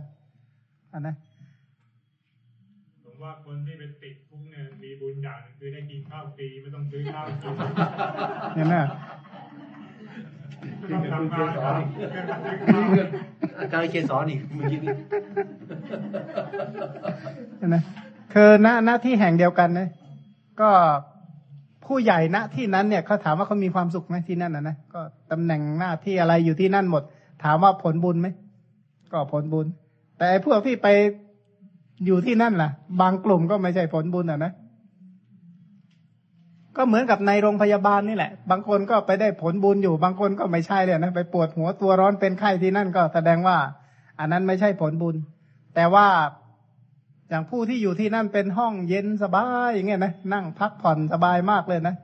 แต่ไม่พูดใจนะไออาจจะเครียดรายไปอันนี้อีกเรื่องหนึ่งแต่ว่าสุขกายวิญญาณจากขูวิญญาณโดยทั่ว ๆ ไปก็จะเห็นดีๆใช่ไหมก็มีไอ้ที่เห็นดีๆตั้งเยอะแยะ อันนั้นก็เป็นผลบุญไปเห็นไหม ทีนี้ถ้าพูดถึงในป่านะน้องมาเห็นนึกกับบางพวกไปท่าไปเช่ารีสอร์ทไปอยู่อะไรอยู่นะพวกนี้ไปเสวยผลบุญ แต่พวกร้องระงมบริเวณนั้นทั้งหมดเนี่ยนะผลบาปทั้งนั้นเลยอันนั้นโอ้โหในห้องเอ่อตุ๊กแกในห้องอะนะมาได้ไงไม่รู้ที่กุฏิมีอยู่ตัวหนึ่งโอ้นี่เรื่องใหญ่มากอะนะมัมานมาอะไรเยอะไม่รู้มาไงแขกของตัว มาว่างๆนะมันก็เคาะมั่งมันก็ร้องเตือนเราบ้างอะไรบ้างถ้าบอกบ้านไหนมีตุ๊กแกบ้านนั้นรวยอืมคือมันไปกินแมลงไงคือที่ไหนถ้าเปิดไฟไว้เยอะๆใช่ไหมที่นั่นแมลงมันจะบินมาเยอะ แล้วมันก็จะไปกินแมลงกันเนี่ยนะเงินเราจับนกมาเลี้ยงนี่เป็นบุญหรือเป็นบาปอะเราเอาอาหารให้มันกินอะแต่จับมันขังกรงเนี่ยสิ้นอิสรภาพไม่รู้บาปหรือบุญกันแน่เลี้ยงนกของมาไม่ชอบเลี้ยงสัตว์ ตอบไม่ได้ไปจับเขามาขังขโมยอิสรภาพอะไปไหนมาไหนไม่ได้นี่เรียกว่าบาปไม่ไม่วิจารณ์เพราะไม่เคยเลี้ยงอันนั้นเดี๋ยวไปเรื่องอื่นมาก จริงของมาพาเรื่องอื่นนี่จะอธิบายเรื่องนี้นะคุณที่สุดที่มากจะจบแล้วเดี๋ยวเรียนอะไรต่อครับเพราะว่าไม่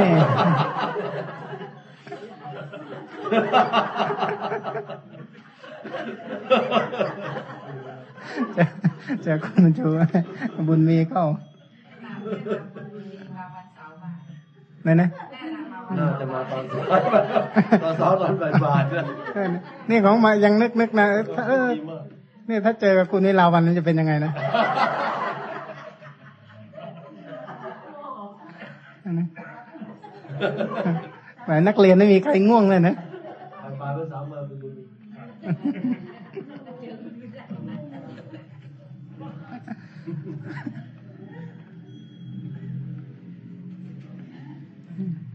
มันรูปจึงเป็นเหยื่อหรือถ้าว่าเป็นเหยื่อมาก็คือเป็นที่อาศัยให้จุติและก็ปฏิสนธินะ ความเกิดขึ้นของมหาผู้เรียกว่าชาติ ชาตินี้ที่เรียกว่าเป็นทุกข์เพราะว่าเป็นที่ตั้งแห่งวัตทุกข์นะเป็นที่ตั้งแห่งทุกข์ทั้งมวลนะถ้าทุกข์ทั้งมวลเหล่านั้น ถ้าไม่มีชาติ ก็ทุกข์เหล่านั้นก็ไม่มี วันนี้ก็ยังไปเจอพระเทวทัตอีกเรื่องพระเทวทัตเนี่ยดังมาก เขาบอกว่าตัวท่านเนี่ยใหญ่ร้อยโยชน์ว่างั้น เหล็กเสียบเท่าต้นตาลเลยนะนะอ่านเมื่อไหร่ก็ป้วนเปี้ยนเจอแต่พระเทวทัตแล้วพระเทวทัตเนี่ยตกนรกตลอดกับนะตกตกนรกตลอดกับ ก็มหากับหารแปดสิบนะก็คือเอ่อมหากับหนึ่งก็คือเศษหนึ่งส่วนแปดสิบของมหากับถ้าใครอ่านพุทธประวัติแล้วจะเกลียดพระเทวทัตทุกคนเนี่ยแต่พระเทวทัตเนี่ยจะได้เป็นพระวัน เพราะถวายกระโดงคามตอนดูถูกธรณีสูบถวายกระโดงคามอุทิศให้พระพุทธเจ้าเนี่ยจะได้เกิดเป็นพระปัจเจกกับพระพุทธเจ้าในอนาคตจะสร้างบุญไว้ตอนใกล้จะตาย อีกอีกแสนกับเนาะอีกนานเหมือนกัน อีกแสนกับได้เป็นพระปัจเจกกับพระพุทธเจ้า ใช่อีกแสนพระเทวทัตเนี่ยอีกแสนกับอะรอไหวไหมมันจะไปทำบุญกับใส่บาตรให้ท่านนั่นหน่อยนะรออีกแสนกลับนะเป็นนาบุญนะพระประเจกเนี่ยเอ่อ รูปทั้งหลายเนี่ยนะมหาพูดถ้าเป็นทุกข์อีกศัพท์ความหมายหนึ่งก็คือเป็นของที่ก่อให้เกิดความเศร้าหมองเห็นไหมอ่าโดยทั่วๆไปแล้วผู้ที่มีมหาพูดเป็นอารมณปัจจัยเนี่ย จิตจะเศร้าจิตจะเศร้าหมองหรือผ่องแผ้วเมื่อมีมหาพูดเป็นอารมณ์นะ จิตจะเศร้าหมองหรือผ่องแผ้วนี่นะ เมื่อมีมหาภูตเป็นอารมณ์ เอ่อเมื่อมหาพูดเป็นอารมณปัจจัยของจิตจิตโดยมากเศร้าหมองหรือผ่องแผ้ว โดยมากโดยมากคืออืมจิตเศร้าหมองนั่นนะมีตัวเดียวโทสะเป็นโทมนัสเวทนาเอ่อกิเลสทุกชนิดเศร้าหมองหมดเลย ก็วันนี้นะ สมมติว่าโพธพายตนะนะ เย็นร้อนอ่อนแข็งที่รับกระทบนะ พิจารณาบ้างหรือเปล่าว่างั้นไม่เผื่อที่จะได้บอกว่า เออ นั่นแหละ จะได้ผ่องใสบ้างนะที่เหลือเศร้าหมองหมดเลยเอามาเพราะฉะนั้นโดยมากแล้วมหาพูดทั้งหลายนะเป็นอารมณะปัจจัยของความเศร้าหมอง แล้วก็เป็นปัจจัยให้เกิดความเศร้าหมอง เมื่อคิดถึงมหาพูดก็เศร้าหมอง แล้วก็มหาพูดเป็นปัจจัยแห่งความเศร้าหมองอีกไงนะเจนพรก็ไอเศร้าหมองก็กิเลสนั่นแหละ พูดในหนึ่งนะคิดถึงลูกนะนึกด้วยกุศลจิตเลยนะอืมพรหมวิหารเป็นโทสะหรือเปล่าครับความเศร้าเนี่ยเป็นโทสะนะครับโทมนัสเวทนาเอ่อโดยศัพท์เนี่ยเศร้าตัวนั้นเนี่ยแปลว่าโทมนัสแต่ถ้าเศร้าหรือหมองในที่นี้เนี่ย กิเลสเนี่ย สังกิริทาสังกิเลสิกาธรรมา สังกิริฐะเนี่ยคือมันทำให้เศร้าหมอง คือคือมันมันเศร้าหมองนี่แปลว่าทำให้สิ่งนั้นไม่ดี ไม่ได้แปลว่าอย่างข ณะที่โลภะเกิดเนี่ยเศร้าหมองเนี่ยนะมันเป็นไฟอีกชนิดหนึ่งเหมือนกัน แต่ว่าก็คนละในกับโทสะเนี่ยนะแปลว่าความเศร้าหมองเนะนะกิเลสเนี่ยแปลว่าสิ่งที่ทำให้จิตเศร้าหมองอย่างตอนโลภะเกิดเนี่ยมันเป็นโสมนัสเวทนากับอุเบกขาเวทนา แต่ตอนโทสะเกิดเนี่ยมันเป็นโทมนัสเวทนาโลภะกับโทสะมันเกิดสลับกันนะมันสลับกันไปสลับกันมาตอนที่เป็นโทมนัสเวทนานี่เป็นทุกข์ แต่ตอนที่เป็นโลภะล้วนๆไม่มีโทสะเนี่ยมันเป็นโสมนัสกับอุเบกขาผมคิดแบบนี้ถูกไหมครับ ก็สูตรเขาเป็นอย่างนั้น แต่ทีนี้ถ้าใครที่สังเกตเวลาโลภะเกิดจริง ๆ เนี่ยร้อนนะตอนที่ที่โลภะเกิดนะ ถ้าเขาคนที่กุศลจิตเกิดมากๆนะ แล้วไปมีโลภะอย่างใดอย่างหนึ่งขึ้นนะจึงจะรู้ว่าตอนนั้นเนี่ยเศร้าหมองมาก ๆเลย คือคือเป็นทุกข์เหมือนกับว่า ไอความโลภอันนั้นเนี่ยมันเป็นทุกข์อย่างมากนะนะเศร้าหมองทีนี้ที่ว่ามันห่างกัน จริงอยู่ว่ามหากุศลเนี่ยนะก็โสมนัสและอุเบกขาโลภะก็โสมนัสและอุเบกขา แต่คนละเรื่องกันเลยเนี่ยนะมันเกิดคนละขนาดครับตอนที่เศร้าหมองตอนที่เป็นทุกข์เนี่ยเป็นโทสะแต่ตอนที่เป็นโสมนัสเนี่ยเป็นโลภะมันเกิดสลับกันไปสลับกันมามันไวมากมันแยกไม่ออก ไวขนาดนั้นเลยเลย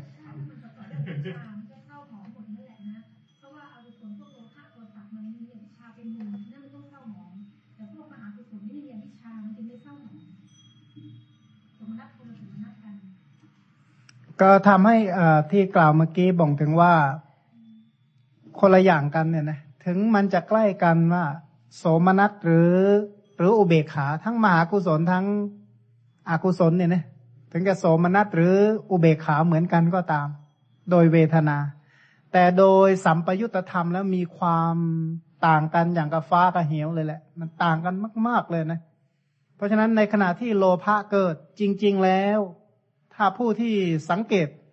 โดยที่มีกุศลเกิดมากๆแล้วนะมาเป็นคนสังเกตเขาจึงจะรู้ แต่ถ้าเกิดมากุศลไม่ค่อยเกิดเลยนะ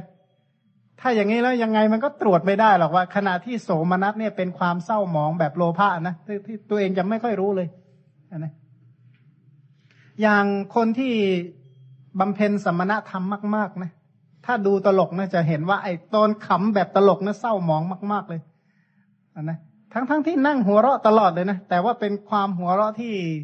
ที่เศร้าหมองมากจริงๆเนี่ยนะกับตอนที่ฟังธรรมแล้วก็โสมนัสเออใช่ใช่อะนะจะต่างกันมากเทียบกันไม่ได้เลยเวทถึงกับโสมนัสเหมือนกันก็ตามไม่มันจะกลายไปเป็นเรื่องอื่นนะเนี่ยเอาเข้าวิสุทธิมรรคต่ออันนะสุทธิมรรค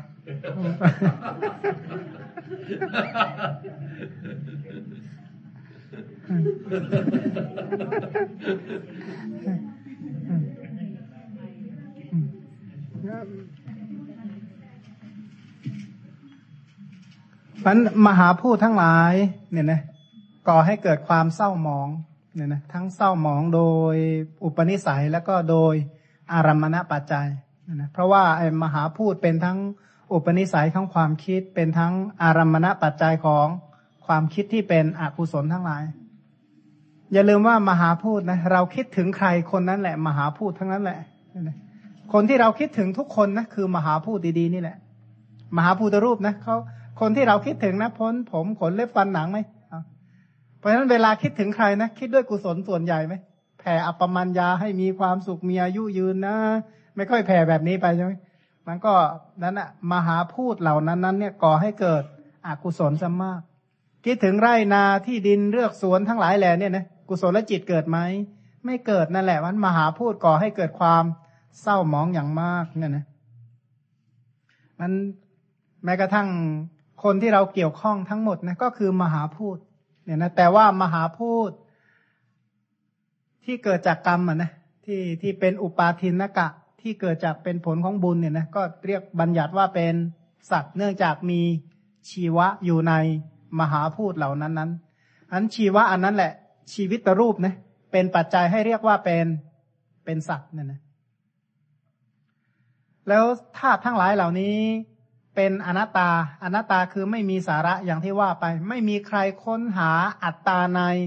ธาตุทั้งสี่ได้พบจริง ๆคำว่าอนัตตาที่เราคุ้นเคยมากก็คือคำว่า ศูนย์นะคำว่าศูนย์ยะ ศูนย์ยะนี้ก็ประกาศถึงความเป็นอนัตตาคำว่าศูนย์ ท่านอธิบายว่าไม่ใช่สิ่งนั้นไม่มี แต่เหมือนกับคำว่าหม้อเปล่านะหม้อเปล่าไม่ใช่หม้อไม่มีใช่ไหมแต่ว่าในหม้อไม่มีอะไรก็เลยเรียกว่าหม้อศูนย์เนี่ยนะหม้อเปล่านั่นแหละเรียกว่าหม้อศูนย์ฉันใด มหาพูดทั้งหลายก็เป็นของศูนย์ฉันนั้นนั่นแหละ คือไม่มีผู้ใดผู้หนึ่ง ที่เหมือนกับที่บางลัทธิเขาไปคาดคิด ว่าณที่นั้นมีมีอะไรอยู่ว่างั้นเถอะ เหมือนกับภาษาไทยเราเรียกว่ามีอะไรในกอไผ่นะค้นหาจริง ๆ มันก็มีแต่ลำไผ่นะก็คนจริง ๆ ก็ไม่มีอะไรอย่างที่คิดเลย ก็เรียกอีกศัพท์หนึ่งว่าเป็นความว่างนะเป็นความว่างเป็นความเปล่า เป็นความศูนย์แล้วก็ไม่มีสาระ อันนี้ก็ความเป็นอนัตตา ตรงนี้เป็น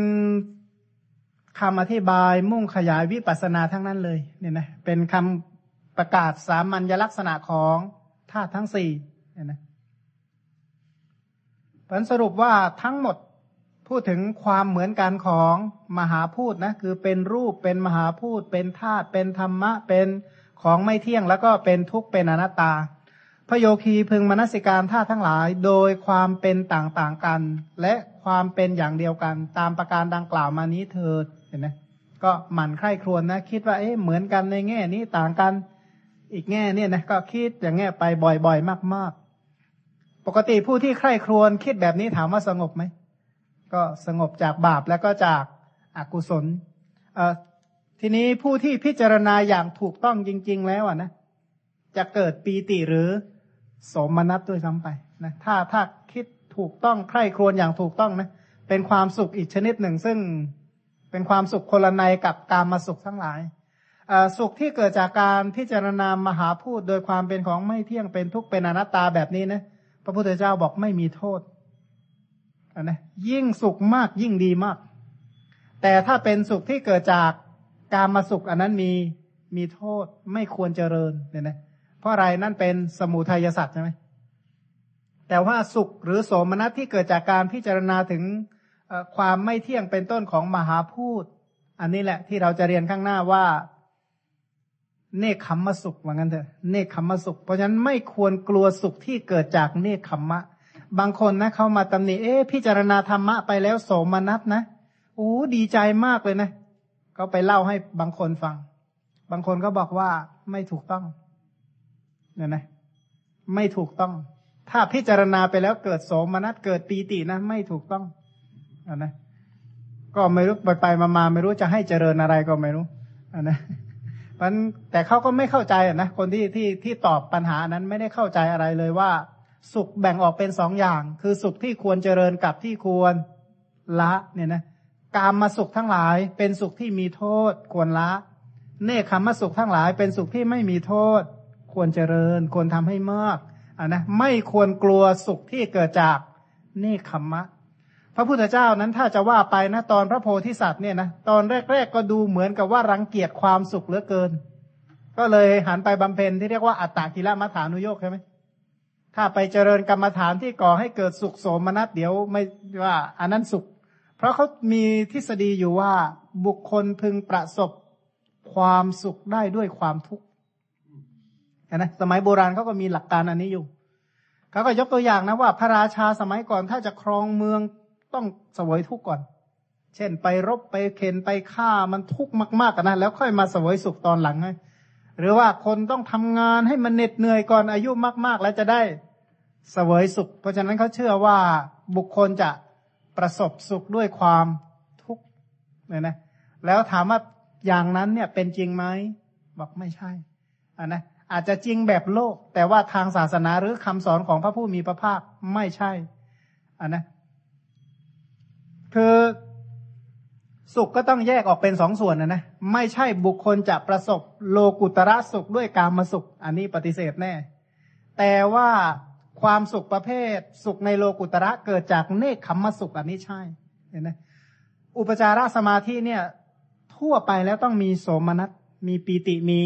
โสมนัสนะ อุปจารสมาธิที่เป็นเหตุใกล้ต่อปฐมฌานนะทุติยฌานก็ยังมีปีติแล้วก็โสมนัสอยู่ ตติยฌานนี่ไม่มีปีติมีแต่โสมนัสเนี่ยนะจตุทฌานเนี่ยเป็นละโสมนัสโทมนัสแต่ก็มีอุเบกขา แต่อุเบกขาอันนั้นดีมากอันนะเป็นความสุขกว่ากว่าตติยฌานเนี่ย เทียบกันไม่ได้เพราะฉะนั้นตัวความสุขจริง ๆ ไม่ได้เป็นสิ่งที่น่ารังเกียจใช่ไหมแต่ว่าพระองค์แยกว่ารังเกียจสุขเป็นบางอย่างไป ผู้ที่เจริญกรรมฐานหรือเจริญวิปัสสนาเนี่ยนะถ้าเจริญถูกต้องเนี่ยจะก่อให้เกิดสุขแล้วก็โสมนัสเนี่ยนะเพราะว่าผู้ที่พิจารณาธาตุในธรรมบทนี้กล่าวเลยว่าผู้ที่พิรู้ความรู้เหตุเกิด แล้วก็ความดับของมหาพูดทั้งหลายเป็นต้นเนี่ยหรือของขันทั้งหลาย ก็จะทำให้เกิดปีติปราโมทเนี่ยนะอันนั้นแหละเป็นอมตะของผู้เจริญวิปัสสนาเขาอันนะเป็นครับว่าเป็นสิ่งที่ดีมากนะนะ ควรเจริญควรทำให้มีให้สมนัตแบบนี้เกิดบ่อยๆ เกิดมากๆอันนะก็เลยเรียกว่าเป็นผู้ที่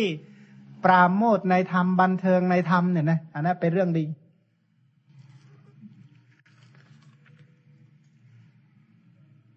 ลองฟังในราหุโลวาทสูตรหน่อยนะ ที่พระพระราหุลท่านก็พิจารณาธาตุเหมือนกันเนี่ยนะที่พระผู้มีพระภาคสอนเนี่ยนะว่า ซึ่งสูตรนี้เราเคยฟังกันแล้วละ่ะ แต่ว่าฟังซ้ำอีกครั้งหนึ่งนะ เล่มยี่สิบนะ มหาราหุโลวาทสูตร ข้อหนึ่งร้อยสามสิบสามหน้าสองร้อยเจ็ดสิบแปดเป็นต้นไป ว่าสมัยหนึ่งพระผู้มีพระภาคเจ้าประทับอยู่ณพระวิหารเชตวัน อารามของท่านอนาถบินทิกะเศรษฐีเขตพระนครสาวัตถี ครั้งนั้นเวลาเช้า พระผู้มีพระภาคเจ้าครองอันตรวาสกแล้วก็ถือบาทจีวร เสด็จเข้าไปบินทบาทยังพระนครสาวัตถี เวลาเช้าวันนั้นน่ะนะแม้ท่านพระราหุลก็ครองอันตรวาสกแล้วก็ถือบาทและจีวร ตามพระผู้มีพระภาคเจ้าไปณเบื้องพระปริสดางนะคือเบื้องพระปริสดางแปลว่าหลังอะนะก็อุ้มบาตรตามหลังพระพุทธเจ้าไป ครั้งนั้นพระผู้มีพระภาคเจ้าก็ทรงผินพระพักเนี่ยนะเพราะว่า หันกลับมาเลย พระพุทธเจ้าเดินเดินไปนะก็หันหลังกลับ มารับสั่งกับท่านพระราหุลว่า ดูก่อนราหุลรูปอย่างใดอย่างหนึ่งเป็นอดีตนะนะทั้งที่เป็นอดีตเป็นอนาคตเป็นปัจจุบันภายในภายนอกหยาบละเอียดเลวประณีตอยู่ในที่ไกลหรือในที่ใกล้ รูปทั้งปวงนี้เธอเพิ่งเห็นว่า คือเห็นด้วยปัญญาอันชอบตามความเป็นจริงอย่างนี้ว่านั่นไม่ใช่ของเรา ไม่ใช่ของเรานี่เห็นเป็นยังไง คือเห็นโดยความเป็นทุกข์ว่าเราไม่เป็นนั่นคือเห็นโดยความเป็นของไม่เที่ยงนั่นไม่ใช่อัตตาของเราก็คือเห็นโดยความเป็นอนัตตา เพราะฉะนั้นให้เธอตามเห็นรูปเนี่ยนะทั้งการสามนะทั้งที่เป็นอดีตอนาคต แล้วก็ปัจจุบันรูปภายในรูป ภายนอกรูปหยาบรูป ละเอียดรูปเลวรูปประณีตรูปไกลหรือ รูปใกล้ก็ให้เห็นว่าไม่เที่ยงเป็นทุกข์เป็นอนัตตาอย่างนี้ ทีนี้ท่านพระราหุลก็เลยถามว่าข้าแต่พระองค์ข้าแต่พระผู้มีพระภาคเจ้า รูปเท่านั้นหรือข้าแต่พระสุคตเจ้า รูปเท่านั้นหรือ ดูก่อนราหุลทั้งรูปทั้งเวทนาทั้งสัญญาทั้งสังขารทั้งวิญญาณอันนะเดินไปบินทบาทดีๆนะเดินไปด้วยกันดีๆ กลับหันหลังมาสอนวิปัสสนาเฉยเลยนะเขาบอกว่าเรื่องของเรื่องมีอยู่ว่าพระราหุลเนี่ยเดินตามหลังพระพุทธเจ้าไป เดินไปนะเออพระพุทธเจ้านี่ก็งาม เราก็งามว่างั้นแต่ก็คิดไปนี่นะ ถ้าหากว่าพระพุทธเจ้าเป็นพระเจ้าจักรพรรดินะเราต้องได้ปรินายกนะนายกแก้วนะคิดนะนะ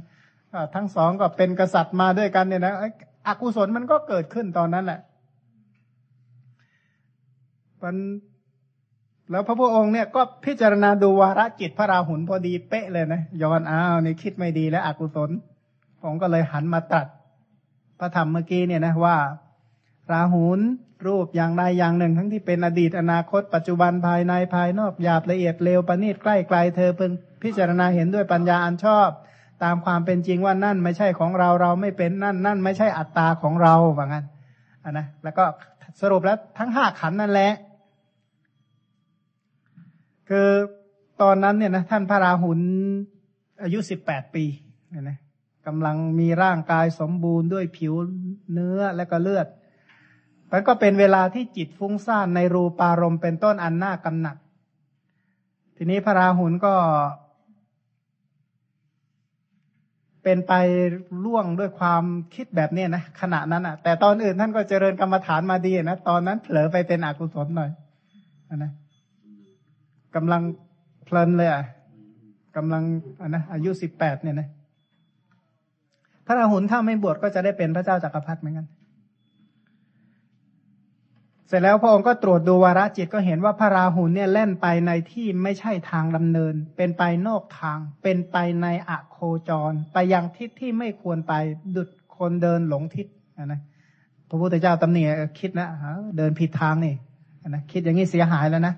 อันหนึ่งกิเลสของพระราหุลนี้เติบโตขึ้นในภายใน ย่อมไม่เห็นแม้ประโยชน์ของตน ถ้าปล่อยให้ความ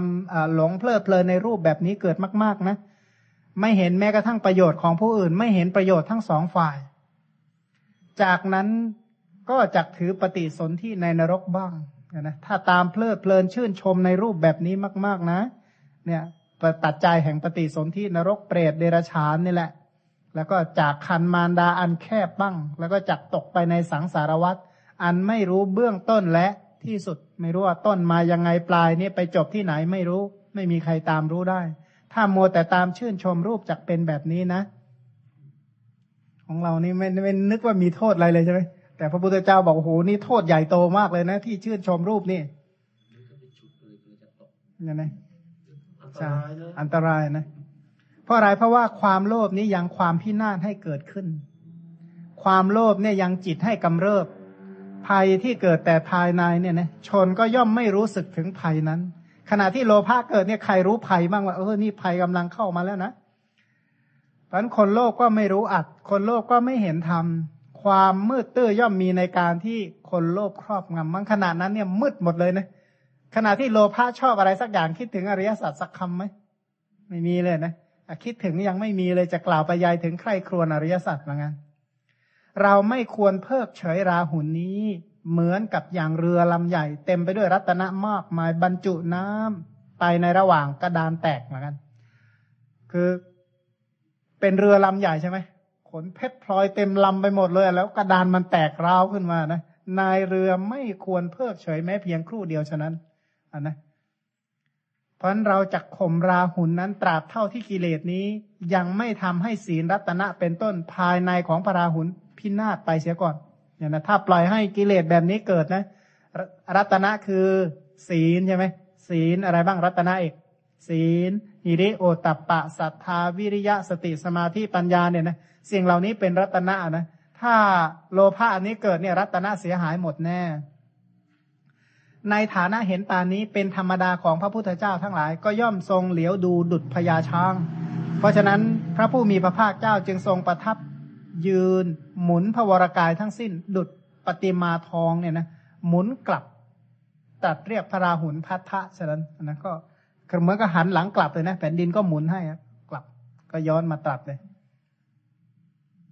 ก็ให้พิจารณารูปทั้งหมดอย่างนั้นแหละ ว่ารูปนั้นอะรูปทั้งปวงอะนะไม่ใช่ ไม่ใช่เราไม่ใช่ของเรา แล้วก็ไม่ใช่อัตตาของเรา แล้วปกตินี้พระราหุลนี้เป็นผู้ที่ใคร่การศึกษาอยู่แล้วเนี่ยนะใคร่การศึกษาอยู่แล้ว พอท่านฟังอย่างนั้นเข้า ท่านก็บอกว่าไม่ไม่บินทบาทแล้วไม่ไม่ติดตามพระพุทธเจ้าไปบินทบาทนะนะก็เลยคิดว่าใครหนอ อันพระผู้มีพระภาคเจ้า ทรงโอวาทด้วยโอวาทในที่เฉพาะพระพักจะเข้าบ้านเพื่อบินทบาทเล่าดังนี้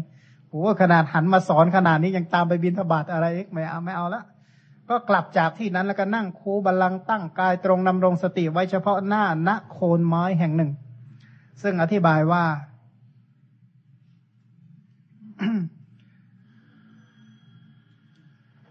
เชื่อว่าสุขโตวาดเนี่ยนะหาได้ยาก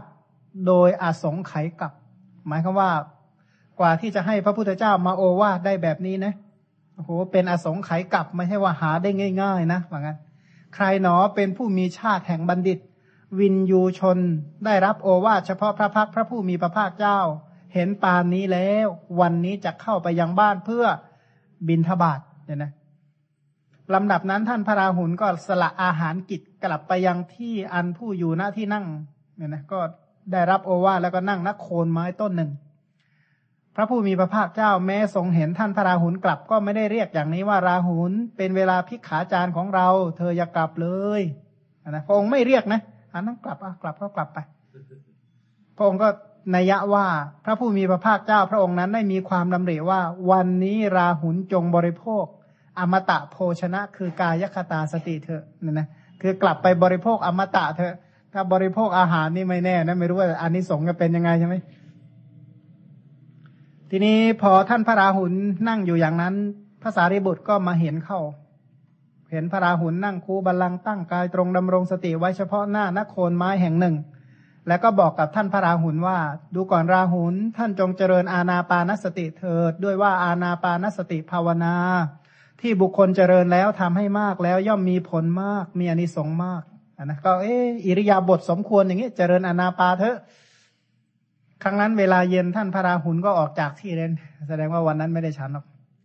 เข้าไปเฝ้าพระผู้มีพระภาคเจ้าถึงที่ประทับถวายบังคมพระผู้มีพระภาคเจ้า แล้วก็นั่งหน้าที่ควรส่วนข้างหนึ่งได้ทูลพระผู้มีพระภาคเจ้าว่าข้าแต่พระองค์ผู้เจริญ อาณาปานสติอันบุคคลเจริญแล้วอย่างไรทำให้มาก แล้วอย่างไรจึงจะมีผลมากมีอนิสงส์มากนะตอนเย็นเนี่ยพระราหุลไปถามอาณาปานสติพระพุทธเจ้า พระพุทธเจ้าไม่ตอบอาณาปานสติเลยหรอก แต่จะตอบข้างหลัง แต่ว่ายังรู้ว่าพระราหุลก็ยังคล้องอยู่ในรูปอยู่ดี เพราะฉะนั้นบอกดูก่อนราหุลรูปอย่างใดอย่างหนึ่งทั้งที่เป็นภายใน อาศัยตน มีลักษณะแข็งแข็ง อันกรรมและกิเลสเข้าไปยึดมั่น ได้แก่อะไร ผมขนเล็บฟันหนัง เนื้อเอ็นกระดูกเยื่อในกระดูกไต หัวใจตับพังผืดม้ามปอดไส้ใหญ่ไส้น้อยอาหารใหม่อาหารเก่า หรือสิ่งใดสิ่งหนึ่ง อย่างอื่นอันเป็นภายในของตนเป็นของหยาบมีลักษณะแข็งแข็ง อันกรรมและกิเลสเข้าไปยึดมั่น นี้เรียกว่าปัทวีธาตุในภายใน ก็ปัทวีธาตุในภายในก็ดีในภายนอกก็ดีอันใดปัทวีธาตุนั้นก็เป็นปัทวีธาตุเหมือนกัน คือมันจะดินในดินนอกมันก็ดินเหมือนกันนั่นแหละว่างั้นเถอะมันก็คือปัทวีธาตุอยู่ดีใช่ไหม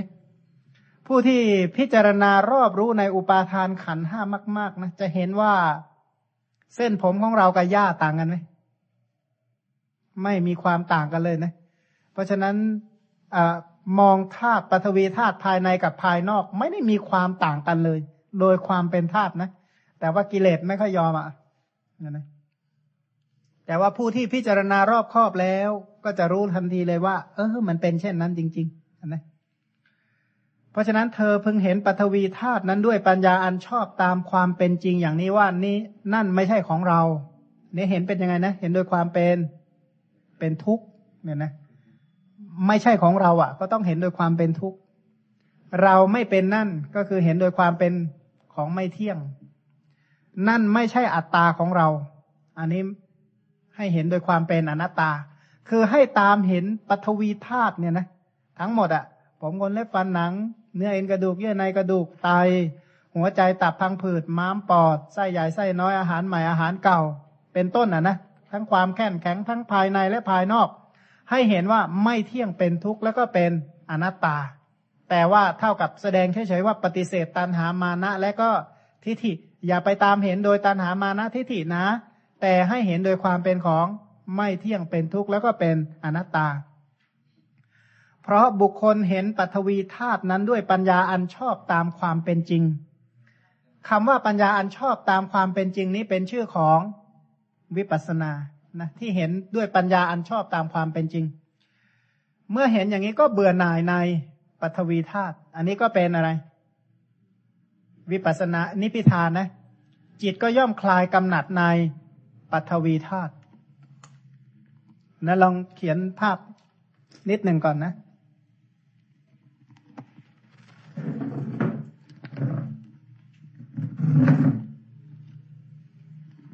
ย้อนเป็นปัญจกานะว่า ผอมขน เล็บ ฟัน แล้วก็หนังใช่ไหมก็ความก็ละเนี่ยนะข้อที่สองก็ขึ้นต้นด้วยเนื้อใช่ไหมเนื้อจนถึงไต ชุดที่สามก็ขึ้นต้นด้วย หัวใจ ไปจบที่อะไรปอด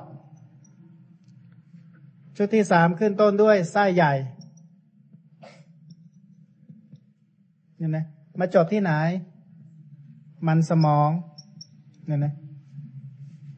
ให้เห็นว่าไม่ใช่ของเราเนี่ยนะ ไม่ใช่เรา แล้วก็ไม่ใช่อัตตาของเรา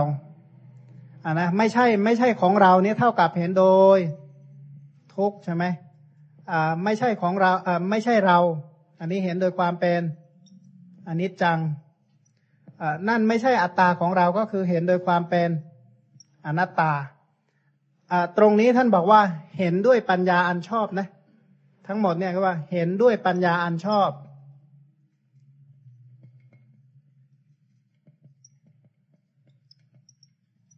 ปัญญาอันชอบตรงนี้เนี่ยเป็นชื่อของวิปัสนาเนี่ยนะเป็นชื่อของวิปัสนาปัญญา ปัทวีธาตุเหล่านี้ทั้งยี่สิบเนี่ยนะ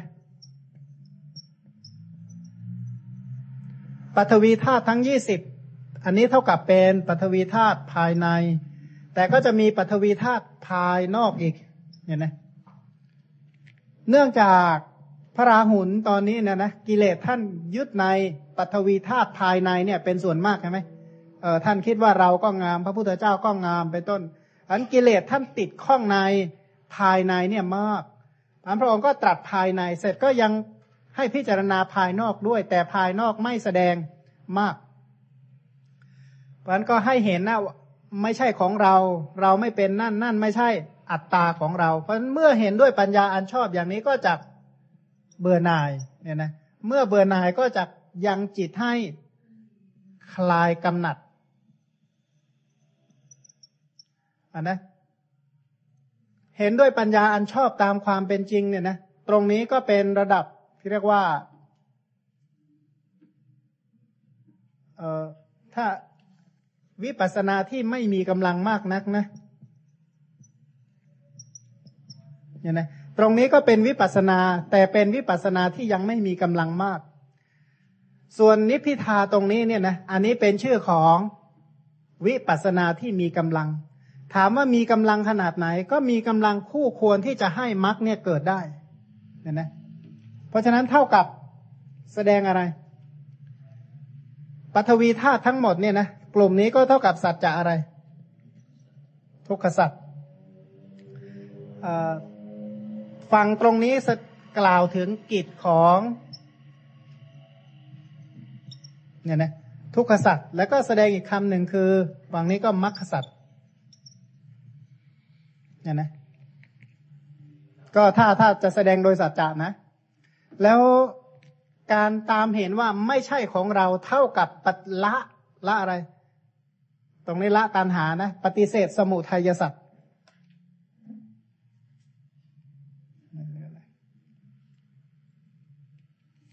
ย้อนอีกทีหนึ่งนะ ตรงนี้เท่ากับปฏิเสธ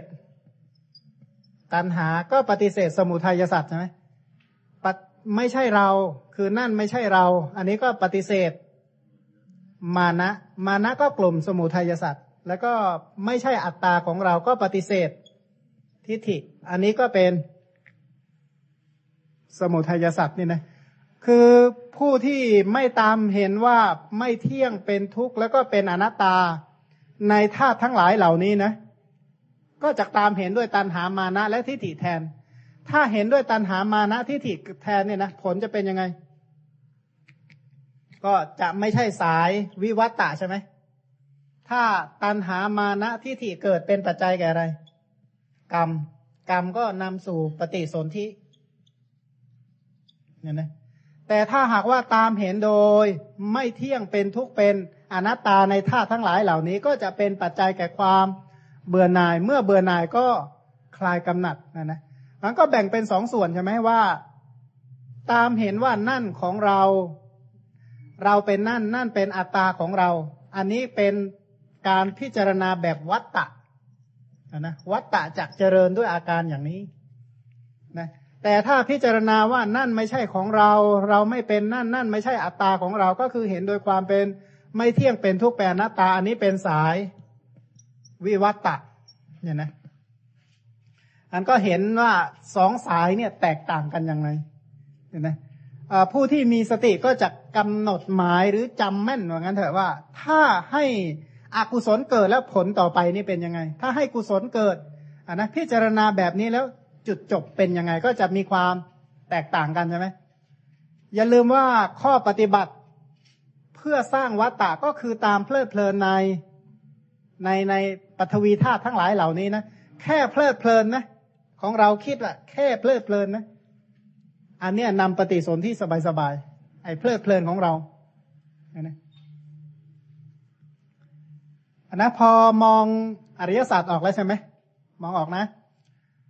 ผมขนเล็บฟันหนัง เนื้อเอ็นกระดูก เยื่อในกระดูกอะนะ เยื่อในกระดูก แล้วก็ไต หัวใจตับพังผืด ม้าม ปอดไส้ใหญ่ไส้น้อยอาหารใหม่อาหารเก่า แล้วก็มันสมองเนี่ยนะทั้งหมดนี้เป็นปัทวีธาตุภายใน มีความแข็งแข็งภายในอะนะแล้วก็ปัทวีธาตุภายนอกก็ได้แก่นอกตัวนะเสื้อผ้าเป็นต้นนะตั้งแต่นอกไปด้วย อันนี้ภายนอกหมด ให้ตามเห็นโดยความเป็นของไม่เที่ยงเป็นทุกเป็นอนัตตา เพราะอะไรเพราะว่าผู้ที่เห็นตามเห็นสิ่งเหล่านี้ โดยความเป็นของเที่ยงเป็นทุกข์แล้วก็เป็นอัตตา อันนั้นแหละตัณหามานะทิฏฐิจะเกิดถ้ามานะ ตัณหามานะทิฏฐิเกิดอันนี้แหละ เท่ากับตัณหาเป็นปัจจัยแก่อุปาทาน อุปาทานเป็นปัจจัยแก่กรรมมาพบพบอันเนี้ยเป็นปัจจัยแก่ชาติปฏิสนธินี้ถ้าปฏิสนธิด้วยความคล่องในสิ่งเหล่านี้เนี่ยนะวัตตะไม่เจริญเป็นแน่เนี่ยนะอ่าคือหมายความวัตตะเจริญขออภัยนะที่จริงคำคำว่าของมาจะพูดว่าวัตตะไม่เจริญนี่แปลว่า ไม่ได้สุขติพบเป็นแน่นะ แต่ถ้าตามเห็นเนี่ยนะโดยอนิจจังทุกขังอนัตตามาก ๆ ก็จากเบื่อหน่ายเมื่อเบื่อหน่ายก็คลายกำหนัดตรงนี้เป็นอริยมรรคอริยมรรคที่เบื่อหน่ายและคลายกำหนัดก็จะมีความสงบระงับจาก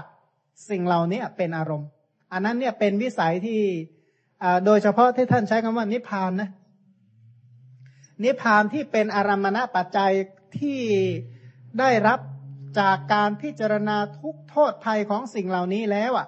มีความสงบเป็นอารมณ์นะตรงนี้พระองค์ตรัสว่าสันที่ที่โกอันนะผู้ที่ปฏิบัติเบื่อหน่ายในวัฏฏะแล้วไอ้อันนี้เขาจะเห็นด้วยเฉพาะตัวของเขาเอง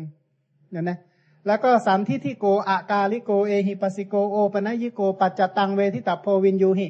ในพุทธพจน์ส่วนใหญ่นะจะอธิบายหมายถึงนิพพาน ที่ที่เป็นพุทธพจน์นะ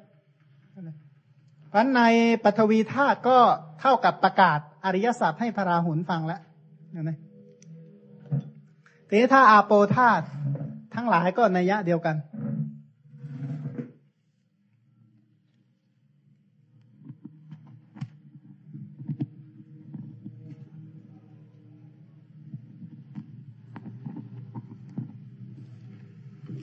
ในข้อต่อไปบอกว่า ดูก่อนราหุลก็อาโปธาตเป็นไนอาโปธาตเป็นภายในก็มี เป็นภายนอกก็มี ก็อาโปธาที่เป็นภายในเป็นไฉนสิ่งใดเป็นภายในอาศัยตนเป็นอาโป มีลักษณะเอิบอาบ อันกรรมและกิเลสเข้าไปยึดมั่น คือดีสเลดหนองเลือดเหงื่อมันข้น น้ำตาเปลวมันน้ำลายน้ำมูกไขข้อแล้วก็ปัสสาวะเนี่ยนะหรือสิ่งใดสิ่งหนึ่ง เป็นภายในอาศัยตนเป็นอาโปมีลักษณะเอิบอาบ อันกรรมและกิเลสเข้าไปยึดมั่น นี้เรียกว่าอาโปธาตุภายใน ก็อาโปธาตภายในก็ดีภายนอกก็ดีอันใดอาโปธาตนั้นเธอพึงเห็นด้วยปัญญาอันชอบ ตามความเป็นจริงอย่างนี้ว่า นั่นไม่ใช่ของเรา เราไม่เป็นนั่น นั่นไม่ใช่อัตตาของเราดังนี้ เพราะบุคคลเห็นอาโปธาตนั้นด้วยปัญญาอันชอบตามความเป็นจริงอย่างนี้แล้ว ย่อมเบื่อหน่ายในอาโปธาตจิตย่อมคลายกำหนัดในอาโปธาตมันก็เท่ากับประกาศอริยสัจในอาโปธาตแล้วนะ เมื่อก่อนนี้อ่านเป็นสัจจะไหมไม่ไม่เป็นเลยเนาะของมาเมื่อก่อนก็อ่านไม่เป็นสัจจะเหมือนกันแล้วก็ออก็อ่านดีอะแต่ว่าไม่รู้อะไรเป็นอะไรนะเพราะไม่ได้เพ่งถึงอัฏฐะและพยัญชนะเนี่ยนะไม่ไม่ไม่ได้ทราบตามเป็นจริงว่า เออ ตรงเนี้ยธาตุทั้งหลายคือ ทุกขสัตว์ผู้ที่ตามเพลิดเพลินในในในทุกเหล่าเนี้ยคือ สมุทัยสัตว์แต่ถ้าผู้ที่ตามเบื่อหน่ายในสิ่งเหล่านี้นะ อันนี้เป็น วิปัสสนา วิปัสสนาก็เป็นปัจจัยแก่ วิปัสสนาที่มีกำลังแล้วก็เป็นปัจจัยแก่มรรคเป็นต้นนะนะในสุนทริกสูตรนี่นะที่มีข้อความว่าเอ่อความหมายของตถาคตคือไม่เห็นสัตว์สังขารใดๆว่าเป็นของเราเจริญพรเข้านี่เลย ก็เข้าหมดเลย คือเนื่องจากว่าพระองค์เห็นสิ่งที่สงบกว่าสัตว์สังขารเหล่านี้ตั้งมากมายเอ่อที่จริงแล้วถ้า สัตว์นะคำว่าสัตว์นี้เป็นเป็นสิ่งที่บัญญัติขึ้นนะก็อาศัยของของสมัยใหม่เนี่ยนะก็บัญญัติความเป็นสัตว์เนี่ยนะส่วนใหญ่บัญญัติแถวไหน แถวมันสมองป่ะเนี่ยนะบางกลุ่มก็แถวหัวใจอันนะพวกศึกษาละเอียดหน่อยก็เนี่ยสองอย่างเนี่ย คือหัวใจกับมันสมอง แต่ถ้าไม่ได้เรียนอะไรเลย ทั้งหมดนี่แหละ เห็นไหมทั้งหมดนี่แหละเป็นสัตว์ เนี่ยนะ เพราะฉะนั้น แต่ว่าสัตว์เนี่ยนะจะพ้นจากสิ่งเหล่านี้ได้ไหม ไม่ได้ เพราะว่าสัตว์นี้เป็นสมัญญาโวหาร หรือเป็นอีกศัพท์หนึ่งว่าชื่อ เอาไว้ เอาไว้สื่อเอาไว้เรียก เอาไว้พูดคุยกันเท่านั้นแหละ เนี่ยนะว่า เออนี้เป็นสัตว์นะ หรืออาจจะเรียกชื่ออะไรดี ชื่อ ชื่อที่ไม่มีในเนี้นะขาวมีไหมในนี้ไม่มีนะเช่นชื่อขาวกันแล้วกันอืมอืมอันนี้ก็อาจจะเรียกชื่ออย่างใดอย่างหนึ่งขึ้นมา แต่ความจริงก็คือความประชุมพร้อมของธาตุเหล่านี้ แต่มีไอ้มิจฉาทิฐิเนี่ยสำคัญว่าเป็นสัตว์จริง ๆขึ้นมาอันนะพอถ้าลัทธิว่าสำคัญว่าเป็นสัตว์ขึ้นมานะ อันนั้นจะเป็นอุปาทานของเขา อุปาทานก็เป็นปัจจัยแก่ภพหรือกรรมอะนะกรรมก็เป็นปัจจัยแก่ชาติต่อไปอันนะแต่ถ้าเป็นพระอริยสาวกก็จะจำแนกแยกเยอะตามเห็นสิ่งเหล่านี้ว่าไม่ใช่ของเรา เราไม่เป็นนั่นนั่นไม่ใช่อัตตาของเราเนี่ยนะก็จักยังจิตให้เบื่อหน่ายและคลายกำหนัด เพราะเห็นโทษอันนะเพราะเห็นโทษของของธาตุทั้งหลายเหล่านี้ เพราะอะไรเพราะว่าผู้ที่ยึด ติดหรือติดข้องในธาตุทั้งหลายเหล่านี้นะที่ไม่ก่อให้เกิดโสกะปริเทวะ ทุกขโทมนัสไม่มีหรอกอันนะติดข้องกับสิ่งนี้นะ ที่ไม่ก่อให้เกิดความเสียใจเนี่ยมีได้ไหมไม่มีเลย ตามตามที่บุคคลผู้กำหนัดอยู่มันก็เราเห็นโทษสองประการเนี่ยนะว่าจะเจริญสายไหนอีกคำหนึ่งนะที่ว่าตถาคตไม่ารณาเห็นตนโดยความเป็นตนพิจารณาในสุทธิกสูตรเอ่อตนในที่นี้ก็คือในในในภายในเนี่ยนะอัจฉตะตัวนี้เนี่ยนะแต่พระองค์ก็ไม่ได้สำคัญว่าเป็นอัตตาอย่างที่เดรธีคิดขึ้นเนี่ยนะในในในสิ่งภายในเหล่านี้นะก็ไม่ได้สำคัญแบบที่เออเห็นรูปเป็นโดยความเป็นตนเห็นเวทนาสัญญาสังขารวิญญาณเป็นตนหรือเห็น เนี่ยผมขนเล็บฟันหนังหรือมันสมองนี่โดยความเป็นตนอะไรเนี่ยนะก็ถามว่าท่านเห็นยังไงล่ะ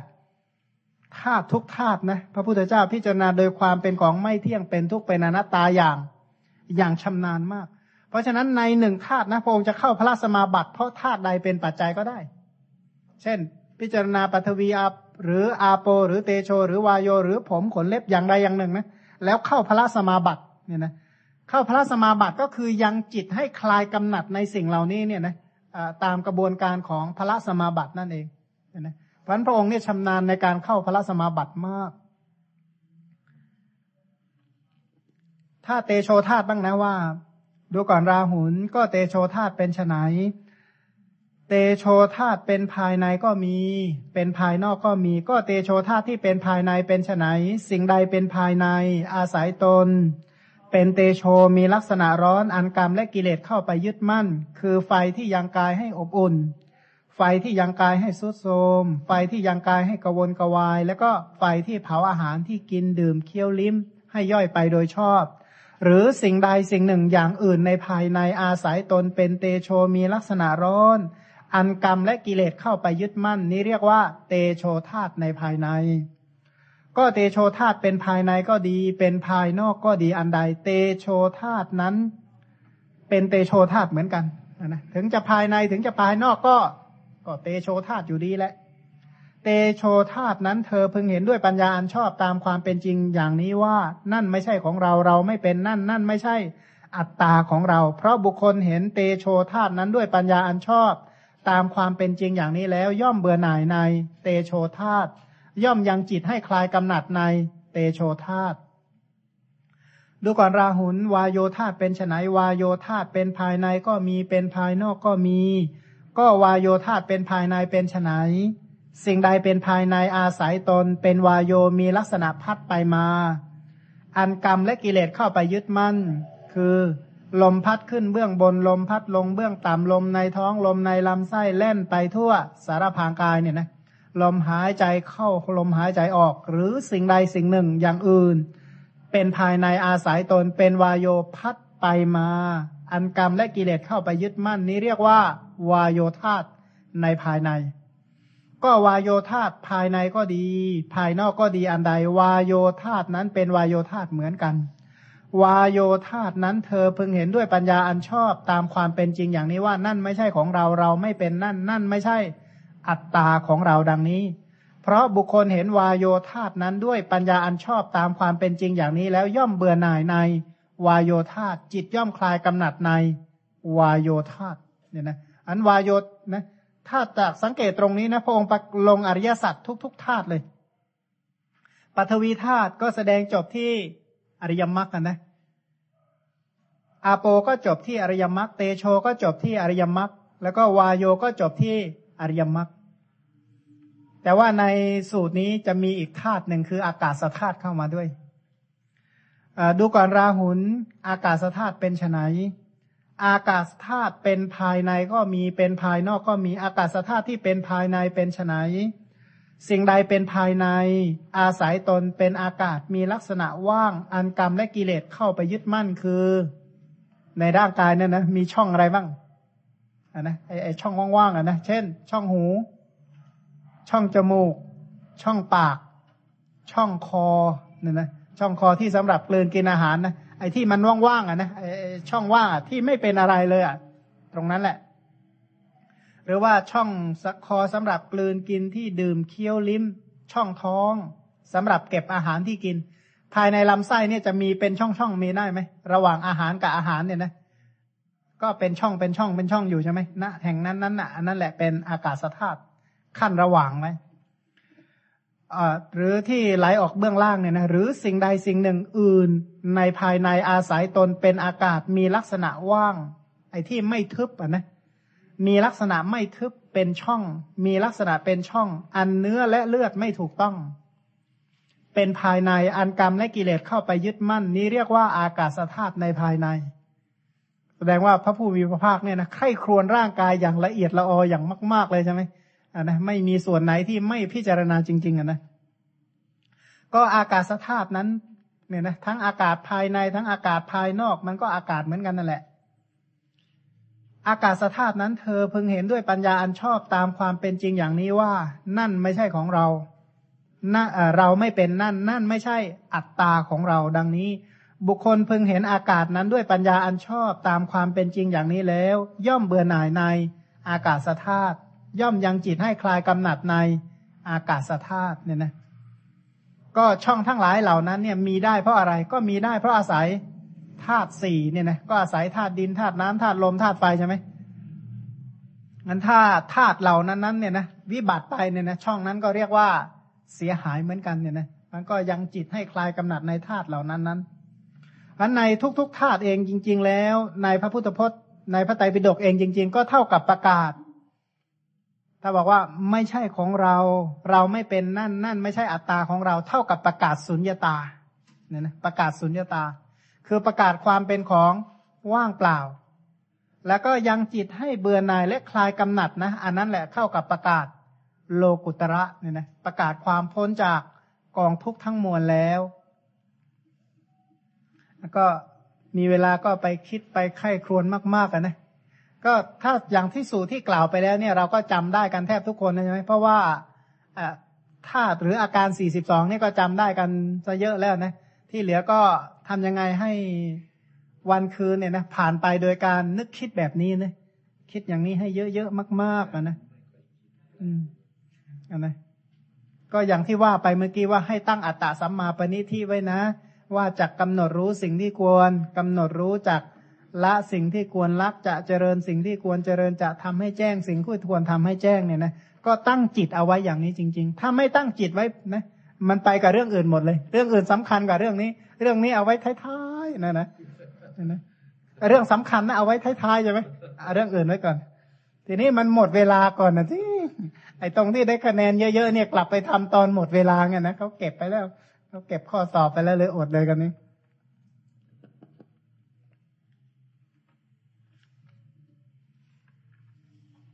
ก็อีกในหนึ่งนะอย่างในหน้าหนึ่งร้อยนะว่า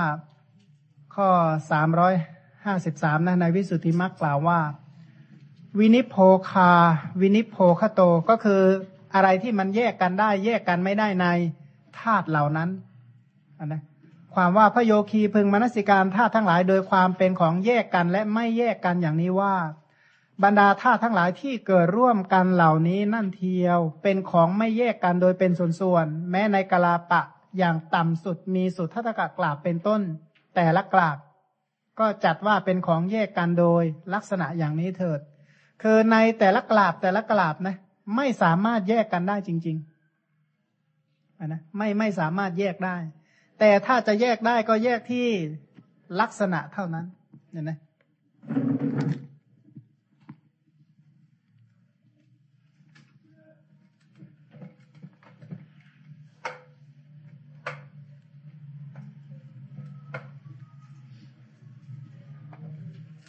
อย่างในผมขนเล็บฟันหนังเนี่ยนะถ้าเราเอาเอาฟันขึ้นมาอันหนึ่งใช่ไหมในฟันนี้ประกอบด้วยปฐวีธาตุอาโปธาตุ เตโชธาตุแล้วก็วายโยธาตุนะถ้ารูปที่เกิดจากกรรมจะมีชีวิตมาอนุบาล ชีวิตอีกชื่อหนึ่ง ท่านใช้ชื่อว่าอายุนะ อายุ ถ้าเตโชธาตุบางทีก็จะใช้ศัพท์ว่าไออุ่นนะในพระสูตรจะใช้สองศัพท์เนี่ยมาก อายุกับไออุ่น ถ้าอายุหมายถึงชีวิต ถ้าไออุ่นหมายถึงเตโช ในส่วนเหล่านี้ก็ประกอบด้วย ไอ้ที่เห็นทางตานะ ก็คือสีใช่ไหมอ่าในนี้ก็มีกลิ่นใช่ไหมก็มีกลิ่น มีรสแล้วก็มีโอชาเนี่ยนะก็มีชีวิตอยู่แล้ว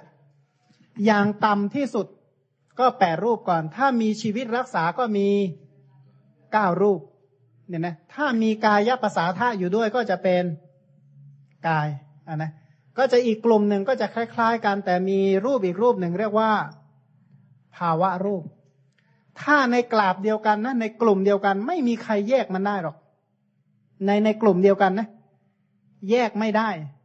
โดยสภาวะอ่าโดยโดยตัวจริง ๆ แยกไม่ได้ แต่แยกได้โดย ลักษณะเนี่ยนะจะว่าแยกไม่ได้ก็ไม่ได้ เพราะในกราบเนี่ยมันไม่มีใครผ่าออกจากกันอีกได้อีกแล้ว เอาแบบส่วนละเอียดสุดเลยนะ แต่ถ้าจะว่าปฐวีก็ลักษณะหนึ่งอะนะแยกกันด้วยโดยสภาวะลักษณะเท่านั้นเอง แต่ก็อยู่ในที่เดียวกัน แยกโดยว่า เออนี่อาโป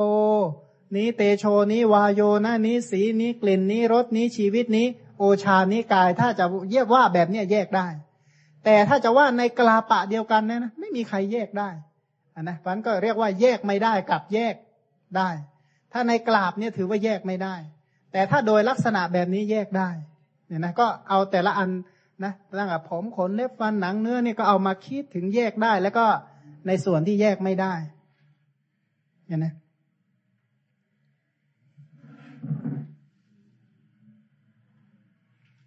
ก็กลาปะอย่างต่ำที่สุดมีแปดรูปใช่ไหม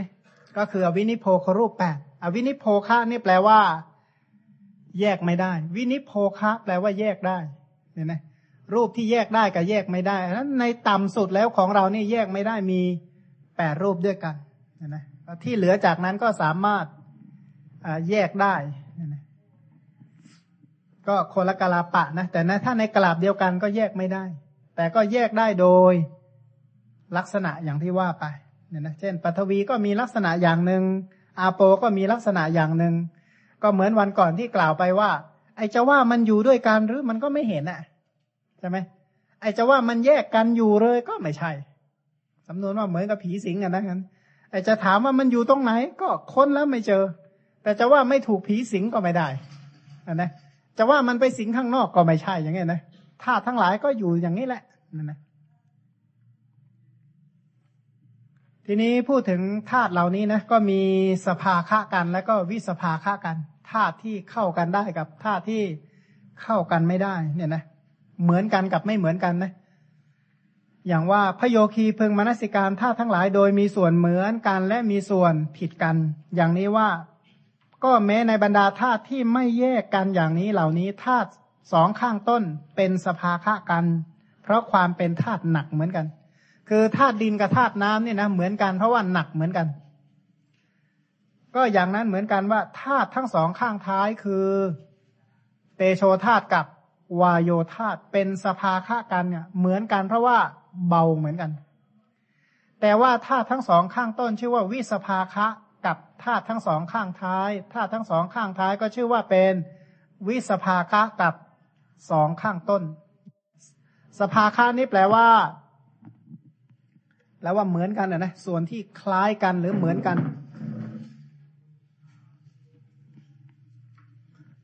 นะย้อนอีกครั้งหนึ่งนะว่าปัทวีเนี่ยนะปัทวีกับอาโป เนี่ยนะตรสองอย่างเนี่ย สภาคะกันใช่ไหมถ้าเตโชกับวายโย อันนี้ก็สภาคะกัน คือคือเหมือนกันเพราะว่า อันนี้หนัก ตรงนี้เบา แต่ว่าทั้งสองเนี่ยนะก็เป็นวิสภาคะกันกลับไปกลับมา เพราะ เพราะไม่เข้ากันอะนะระหว่างหนักกับเบามันก็ไม่เข้ากัน ก็แค่นี้เอง ก็เอาไปคิดนะก็เอาไอ้หนักกับเบาเหล่านี้ไปใส่ในผมขนเล็บฟันหนังเนื้อเอ็นกระดูกก็จะพิสดารเองอันนะก็ทำให้เอาไปไข้ครวนไปพิจารณาได้เยอะมาก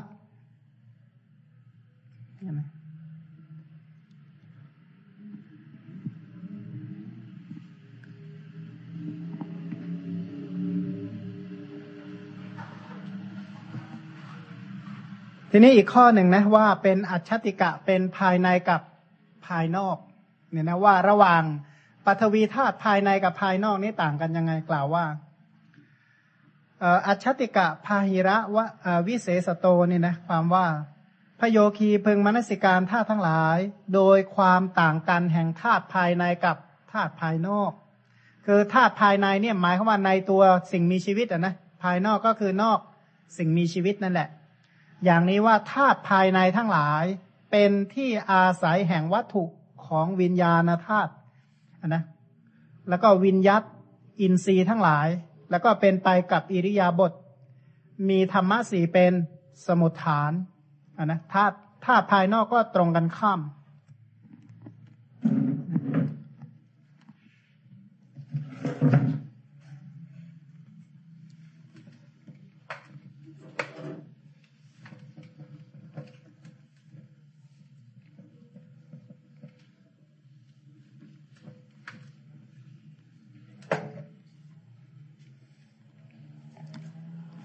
ไม่นะว่า มหาภูตรูปนะปัทวี อาโป เตโช แล้วก็วายโย รูปที่เหลือเป็นอุปาทายรูปหมดเลยใช่ไหมถือว่าเป็นรูปอาศัย รูปที่อาศัยสิ่งเหล่านี้ที่ชัดๆมากก็คือภาษาทรูปเห็นไหมภาษาทรูปภาษาทรูป เช่น ตา ก็เป็นสิ่งที่อาศัยปัทวีอาโปเตโชวายโยอ่าพวกภาษาทรูปเหล่านี้นี่แหละเป็น เป็นอะไร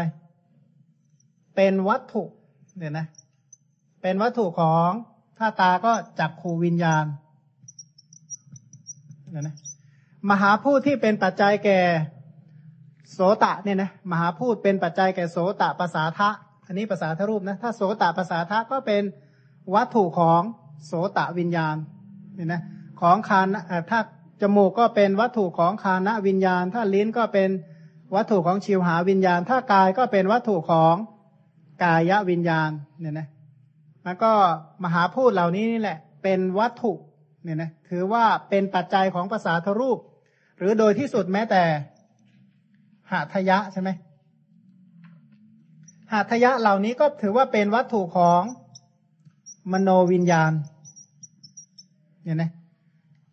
อันนี้เรียกว่าวิญญาณวิญญาณห้านะภาษาทรูปห้าเป็นปัจจัยเกาะแก่วิญญาณห้าจากขู่โสตคานาชิวหากายก็ห้าส่วนหัตยะเป็นเป็นวัตถุของมโนวิญญาณเนี่ยนะและอีกอย่างหนึ่งนะ ว่ามหาพูดเหล่านี้เป็นที่ตั้งแห่งชีวิต สิ่งมีชีวิตนะ เดี๋ยวย้อนที เป็นที่ตั้งของออย้อนนั่นไม่ใช่ชีวิต เป็นที่ตั้งของอินทรีย์ อินทรีย์ที่อาศัยธาตุเหล่านี้อีกครั้งหนึ่งก็มีอะไร ชีวิตตินทรีย์อะไรอีกปุริสินทรีย์แล้วก็อิทธินทรีย์เนี่ยนะอินทรีย์ทั้งหลายเหล่านี้นะชีวิตก็อาศัยมหาพูดมหาพูดก็อาศัยชีวิตเนี่ยนะก็ต่างอาศัยซึ่งกันและกัน แต่ว่าคนละปัจจัยนะ ปุริสินทรีเนี่ยนะบุรุษ ความเป็นชายก็อาศัยธาตุสี่แล้วก็อิทธิภาวะเนี่ยนะความเป็นหญิงก็อาศัยธาตุสี่เพราะฉะนั้นเป็นที่ตั้งแห่งอินทรีย์เนี่ยนะเป็นที่ตั้งเอ่อคือเป็นวัตถุของวิญญาณ แล้วก็ในภูตรูปเหล่านี้เป็นปัจจัยแก่วิญญัตทางกายก็เป็น กายวิญญัตนะเกิดการขยับตัวเนี่ยนะทำให้เกิดกายวิญญัตถ้าพูดก็เป็นวจีวิญญัตอันนะอันนี้สำหรับรูปภายใน ถ้ารูปภายนอกไม่มีอย่างที่กล่าวไปอันนะไม่มีรูปเป็นวัตถุที่ตั้งของวิญญาณ ไม่มีวิญญัตแล้วก็ไม่เป็นอินทรีย์ แล้วก็ไม่ทำอีกอย่างหนึ่งคือ อิริยาบถเห็นไหม ไม่ทำอิริยาบถคือไม่ยืนไม่เดินไม่นั่งไม่นอนนะถ้าเป็นรูปภายนอก แต่ก็อาจจะได้เรียกกันได้ตามอาการ แต่จริง ๆ แล้วไม่เรียกอันก็เอามามาคิดสรุปว่า มหาภูตรูปข้างในกายเป็นปัจจัยแก่ วัตถุ วัตถุเป็นปัจจัยแก่วิญญาณเนี่ยนะทั้งวิญญาณห้ากับมโนวิญญาณอันนะแล้วก็มหาพูดเป็นที่อาศัยของอินทรีย์คือชีวิตตินทรีย์ ปุริสินทรีแล้วก็อิทธินทรีมหาพูดเหล่านี้เป็นเป็นที่อาศัยของวิญยัตคือกายวิญยัตวจีวิญยัตแล้วก็ทำให้มีอิริยาบถสี่คือยืนเดินนั่งนอน ส่วนรูปภายนอกไม่เป็นอย่างนั้นเลยเนี่ยนะพวกต้นไม้ใบหญ้าไม่ไม่เป็นอย่างที่กล่าวไป ไม่อยู่ในเงื่อนไขนี้ก็เลยเรียกว่าเป็นรูปภายนอกเนี่ยนะ เรียกว่ามหาพุทธรูปเป็นร่มโพร่มใส ไม่ไม่มั้งไม่ใช่ร่มโพร่มไทรหรอกร่มตาลร่มมะพร้าวของบรรดาลูกที่อาศัยนกพวกนี้ถือว่านกกาพวกนกกา คือถ้าถ้าเป็นร่มโพร่มไทรมันก็สงบร่มเย็นใช่ไหมแต่นี้มันไม่ค่อยสงบร่มเย็นอะนะอืมตระกูลร่มตาลร่มมะพร้าวร่ม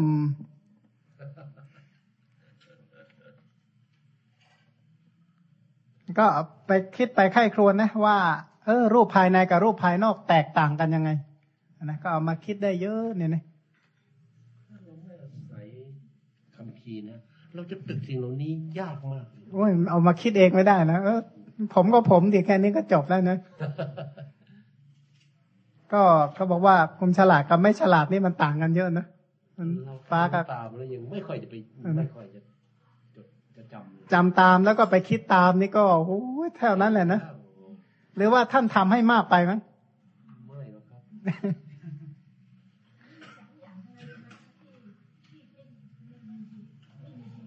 เราคิดเห็นทางละเอียดนี่นะ ก็เอาเอาสามประการนี่แหละมามาเปรียบเทียบนะก็เอาชีวิต เอาวัตถุ แล้วก็เอาอินทรีย์เนี่ยนะสามประการหลัก ๆ เอออิริยาบถด้วยนะ อิริยาบถแล้วก็อีกอย่างหนึ่งคือสมุทฐาน สมุทฐานสี่เอาเอาสมุทฐานสี่ด้วยนะกรรมจิตอุตุอาหาร ส่วนภายนอกมีสมุทฐานเดียวคือ ภายนอกสมุทฐานเดียวคืออุตุสมุทฐาน เพิ่มอีกหน่อยนะ ในในนี้ก็อีกศัพท์หนึ่งคือสมุทฐานนะเอาใหม่นะหนึ่งเป็นวัตถุคือเป็นภาษาทรูปเนี่ยนะเป็นวัตถุเป็นหัตถยาวัตถุสองเป็นอินทรีย์สามเป็นวิญยัตสี่โดย อิริยาบถห้าโดย สมุทฐาน เนี่ยนะก็เอาห้าอย่างนี้มาวิเคราะห์ว่า สิ่งเหล่านี้มีอยู่ในรูปภายใน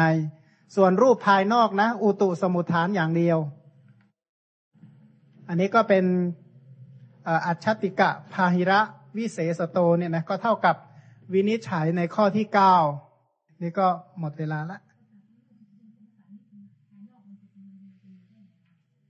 ก็วิเคราะห์ว่าทั้งทั้งห้าข้อที่กล่าวไปไม่มีในภายนอก เจริญพร